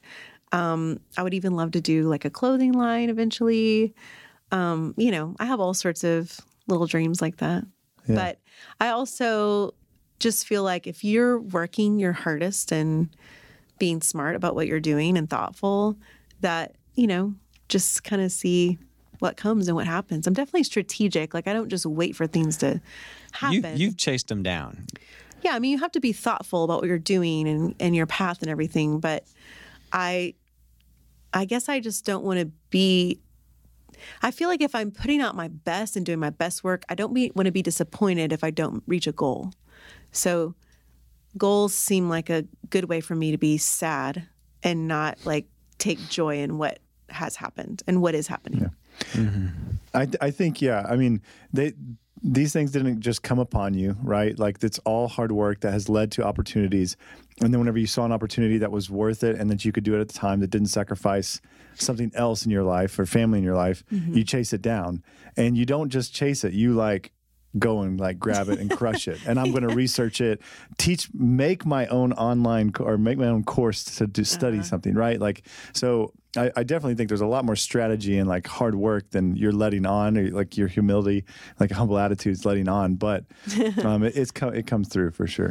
Did you did you ever have any like imposter syndrome at any point? Oh, yeah, From- because from- I'm not, you know, I don't have a design degree. Yeah. So, yes, I mean, for years, I wouldn't even say that I was a designer. Mm-hmm. I just said I liked home stuff. Like home stuff. I just kind of do this thing. Yeah, I'd be on because TV, I don't know, you know, education has always been so important to me. And um, I just didn't feel like I could say that. Mm-hmm. Um, but, you know, now I feel way more comfortable. Hmm. but yes, of course. I mean, you know, and even not having a background in TV or in Mm-hmm. Yeah. any of these things that I do now, um, there's definitely been some imposter syndrome for Mm-hmm. sure. But Do you feel like now that you're like I like I've got this? yeah, I always see ways that I can improve. Okay. um, I'll always think, I'll always be thinking about ways that I can be better, you know, and do things better.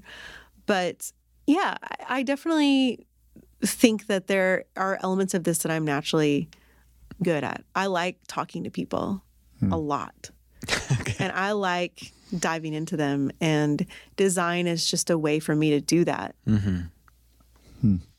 Um, okay, I have some quick questions that I want to know, like TV questions, like kind of rapid questions. Okay, let's, let's, let's do let's go into the rapid land. Okay. And then rapid. What is uh like funniest or biggest mistake that you've made on camera so far? Like if you like ripped a big fart one time or something like that? or like uh you know like said something you weren't supposed to, like funny moment on camera that you regret? Oh, that's funny. Like Um, not really a funny moment. There were two times that I've been filming, and it's just when I've been really tired. I've Yeah. been talking and then just like randomly started crying okay. to where we had to stop filming for the day. so that's not like a blooper reel. That's like No. that's like overworked. Yeah, that's yeah, like but there's other times where like, you know, bugs fly into your mouth. Uh, or, Oh yeah. Yeah, yeah. You know, there's all sorts of stuff like that. But there have been a couple times where, and they've been so sweet about it. Like, okay, well, Time to take a And break. I'm like, and then we're gonna. Oh my gosh. yeah. So you know, The Funny thing your kids have done, like, like did they like completely like ruin the scene, like right where you're about to do? I don't know. oh, Like kids are hysterical. they Like, are hysterical. Um, there was one time that uh, one of my children was going to the bathroom in the backyard, and he had positioned himself like, facing the camera. yeah, because the porta potty at the the porta potty at the place was filled up, like it, yeah, And he was like, I'm not doing that. So he went in the backyard and he didn't realize that he was in the camera view. Being filmed, Mm-hmm. taking a pee in the That is- backyard. that's Love it. I like that. That's good. Do you ha- do you have a favorite like color, and not like blue or red, but like a favorite like paint color that you're like I just I use I've used it a lot like Um, yeah, I really love uh, Benjamin Moore Constellation. constellation. Mm-hmm. Okay. What color is that? It's like this very, very light, light blue color. Oh, And it looks different at different times of the day and it just always looks good. Nice. Okay. Mm-hmm. Do, you have, a- do you have a favorite shade of white? Chantilly lace. And who is that? Benjamin Moore. Yes. Benjamin Moore has what is great that? colors. They do. Yeah. what, what is that one called? Chantilly lace. Chantilly lace. I feel like it's we've not used too that white. before. It's not too cream. I don't know these things. It's real good. Okay. Yeah. All right. Cool. I fan. knew, I knew you'd have a good answer for that. Um, do you have so a designer? Like I'm assuming you care a lot about vibe Yeah. at restaurants or hotels. Mm-hmm. Do you have like a favorite restaurant or hotel or like place y'all go that's just, I love the vibe? Whether, and that could be locally or that could be just on vacations or traveling. Like I just love this hotel Well, or restaurant or space. I'm actually working on a restaurant in Houston right now. That you're you're designing. That's exciting. Mm-hmm. Yeah. And I normally don't do a ton of out Commercial. well, a ton of commercial or a ton of out of town projects just because it's hard for me to leave. Um, but I'm loving it. Like I would love to do more commercial. I think it's it's it's using a story in a different way, um, where it's not people based. It's more of like vibe based, like that. And I love crafting that story. I think that's so fun and great and interesting. Um, but I guess What, what the is what is the restaurant? Can you tell? Can you say what it is? no. I don't know if I should yet. Yeah. but this pops in my head just because we went there recently. But I love the. I went to the Proper Hotel in Austin for the first time. That's super cool. It's super cool. I love it because it is. Um, it has a modern feel, but it has a lot of vintage in it, which I think is just the uh, such a cool mix and what I really try to do. And it was just so interesting to see it. We stayed at the one in San Francisco and loved it. Yeah. Super, super vibey. Yeah, I love it. Um, there's a couple of hotels um, in New York that I love too, and of course I'm blanking on the name of them. That's okay. It'll come to Yeah. me in like five minutes. Favorite restaurant in Fort Worth? Oh, I love Shinjuku Station. I Yeah. mean, you know, we we're so lucky where we live. We can walk everywhere, so we walk a lot to eat. Um, I mean, I love Shinjuku Station a it's lot. so great.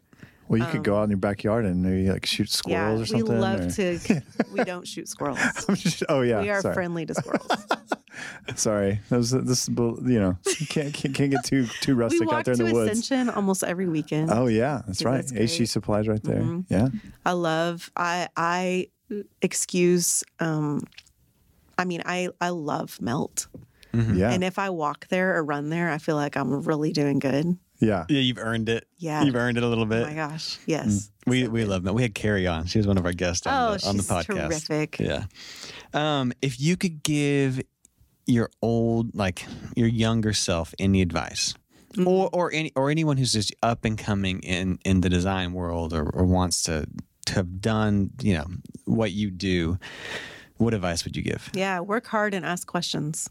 Okay. I mean, you know, so much of I feel like where I got is because, for example, the first time that I did a Pottery Barn gig, it was a silly thing where they said, "Hey, we'll send you these costumes for free," which you know, Pottery Barn costumes like a hundred bucks. So at the time, I was like, "Yes, send them my way." And they're like, "Hey, can like you Halloween costumes? Halloween Okay. costumes.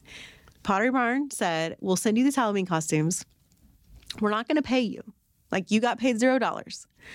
But um, can you style this shoot with your kids in these Halloween costumes? And I, you know, did a great job. And so they hired me from there. And then I, you know, expanded into their other companies.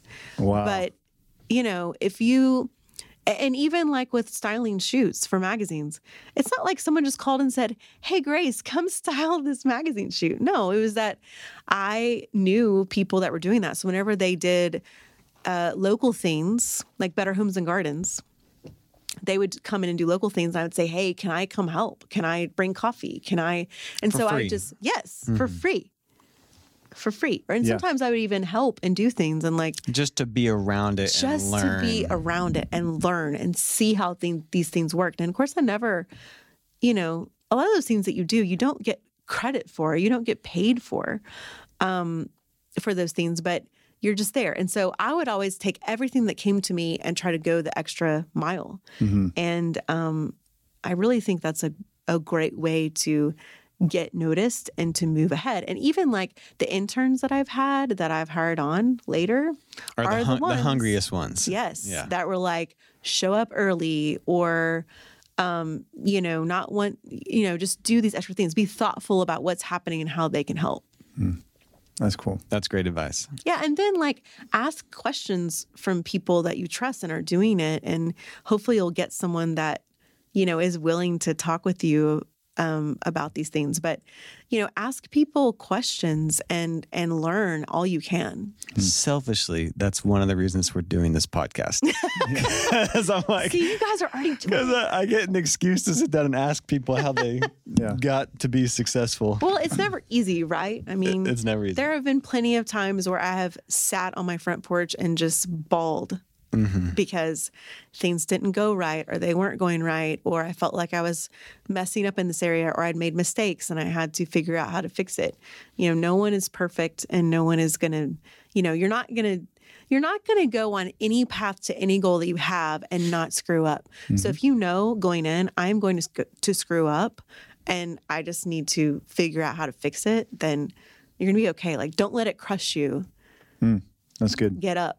Get up. Mm-hmm. That's great. So, uh, last question we always ask is is legacy. It's about legacy. It may be too soon to ask, you know, but uh, so. you know, um, but you know, whenever 20, 30, 40 years even, right? Um, what do you want legacy to look like? Maybe you not might not know the whole picture yet, right? But for now, like the, even the last last 10 years, what do you want people to say, people to remember, like kids to think of? What do you what do you what does that look like for you? I would like to think that every person that comes in contact with me could walk away feeling um, like they were important and that their story mattered. And I, you know, so now I I do this through design. You know, I really dig into people and and I want their home to reflect them. I never want a space that I do to walk in and someone say, "Oh, Grace Mitchell did this, right?" You know, I want I love it when people tell me that other people come in and say, "Oh my gosh, this looks just like you." um, I I love that, and um, I think for me, it's just so many people move so quickly through life, and you don't you don't reflect on who you are and what you've done. And I think if people could fully realize that they are here for a reason and a specific purpose and that what they do and how they interact matters. Like if everyone felt that way what a huge impact that would make on our world right? And so i want everyone to come in contact with me to take that away that they are that um, you know that that who they are and their being is important and matters. And i think that would be a wonderful legacy to leave. I I don't know. I I like that much better than Grace made pretty stuff. You know. Yeah. But that goes back to the original when Kent handed you the journal Mm-hmm. and said, "What, what, like, what, th- write your story. You're right." The, the idea for a storied style. Yeah. That's the idea, right? That Right. Mm-hmm. everybody has a story and you're sharing and you get to create it and shape it.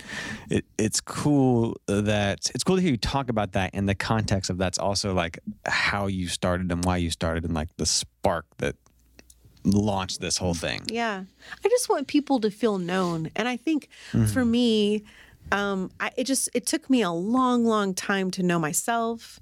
Um, I I was a late bloomer in pretty much like every area, and um, I just I want I want people to feel like they know they are seen and that they know themselves and that what who they are and what they are is impactful. It just it's so that's so important to me and it's really at the heart of all that I do in my life. Well, I think that if anybody actually listens to this, this whole thing, and and they like, and, and they actually just get to spend some time with you, that's not just your persona on TV, right? like that comes across. Um, if they take time to see and know you, they I think that they'll see that genuineness, that authenticity that wants people to feel that way. Um, so it's pretty neat. And it's, I, I would argue it's probably a, a, some of your secret to your success. I agree. Is that you have you have been so intentional with doing that and trying to do that, and that's been your mission. Mm-hmm. It hasn't just been about pretty stuff; it's been about that. Right. Mm-hmm. And I, I think uh, you know God's given you favor and blessed blessed a lot of it because of that spirit and attitude, and people see it and have felt that way, and so they like it. And yeah, Right. Well, it makes it, and it, you know, Kent has been, my husband has been so um, key to really developing that in me, and just knowing if I am putting my my best out and and and doing everything with with honesty and with the best intentions, then you know, no matter what the world throws at me, that I can stand and say, I've done all that I can, you know, and so I I really I live by that with intention and also protection. You know, this world is hard and Yeah. crazy and um, you know, when you're on TV, it opens you up to a lot of things that aren't so awesome. And uh, some of that has been difficult to to like deal with critics and critics um critics for sure uh people that um you know want to find bad stuff because you're on TV people that want to accuse you of things that aren't true.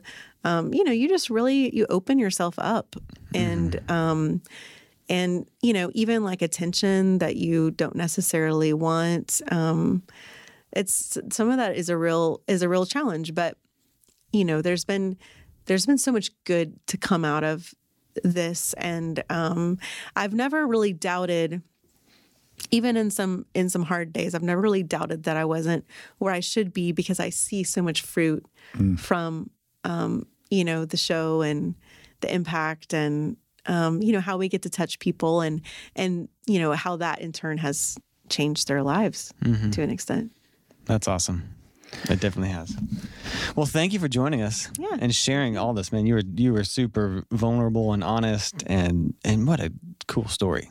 Well, I, I never want, it's so easy when you see people who, you know, have done cool things um, to not feel, I don't, I just, I never want to make anyone feel bad about who they are and where they're at. So I, I feel like it's important to share when you had success to share like, hey, I have struggled and um, this has not always been easy and I'm a, a a real person that forgets purple shirt day at school and you know Yeah. and uh burns stuff sometimes and you know screws up Yeah.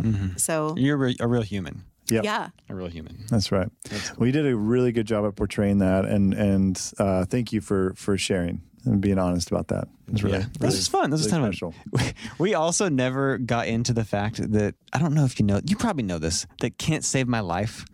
Do you know that? i do you remember do that? know that Yeah. Kent saved your life Just just like That's right. Yeah. this was probably like yeah. 10, 15 years ago. We're gonna add this on. We're gonna cut this episode, and then we're gonna put this on at the bonus bonus bonus reel. But yeah, I I drove a four wheeler into a barbed wire fence going like 50 miles an hour. i remember Kent was there and went into like rock star doctor mode and like picked me up and unwrapped the barbed wire and like put pressure and tied Yeah. stuff and took me to the hospital and I I like could have and would have and should have died and he like superhero yeah i he, i remember him calling me and him being real worried like i just i hope it'll be okay but you know it's funny i Kent is so much of a like stand in the scenes Uh-huh. guy, stand in the background guy.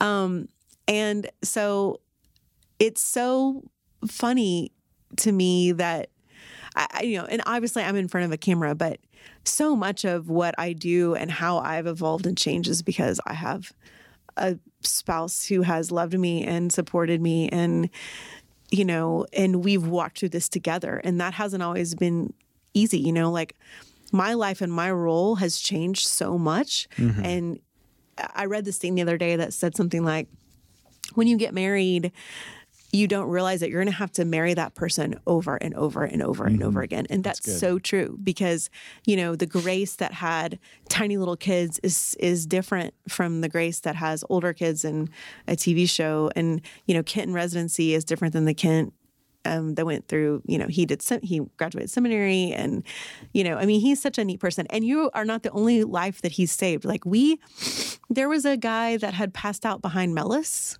on Vickery. Like Kent had to CPR that guy. There was a, He had to CPR him. yeah, I don't know, whatever, you know. He works his magic. Like we we were on a date one night and came upon this car. We were Kent loves to drive, like take back roads, and we are on this back road. And this we had come upon this lady who had flipped over. Her car was upside down and she had a baby in the back seat.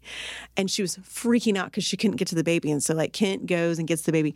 He just, I mean, he's just that guy that like swoops in. Superhero. But you know, he he uses those skills when he needs to. Well, y'all, y'all are a superhero hero couple. it's uh, I we don't I don't get to see you guys a ton, but I'm just huge fans of, of both of you. Huge Oh, fan of what you've you. done. So proud of you. Super thankful for him. Uh, I'm glad he saved you. yeah, me too. I do. Well, this is a pleasure. This was a treat. Can't wait to see season three, and just excited to see what's next. And uh, look forward to the children's Cat book. Christmas cat coming out. All right, we're, we're Thank done. you We're guys out. so much. Thank you. Thanks. Congratulations, you made it all the way to the end. Thank you so much for listening to this week's episode of Stories with Soul. If you enjoyed the interview and like what you heard, please help us out and share, subscribe, and like anywhere you listen to podcasts. When you share and subscribe, it is insanely helpful and allows us to keep producing new episodes. You can always join us directly in the studio by watching the video version on our website, 6thAvStorytelling.com. Stories with Soul is brought to you by 6th Ave Storytelling, an organic marketing company building standout brands on the foundation of story. You're obsessed with your business, and we want to make the world obsessed with it too. Thanks for listening.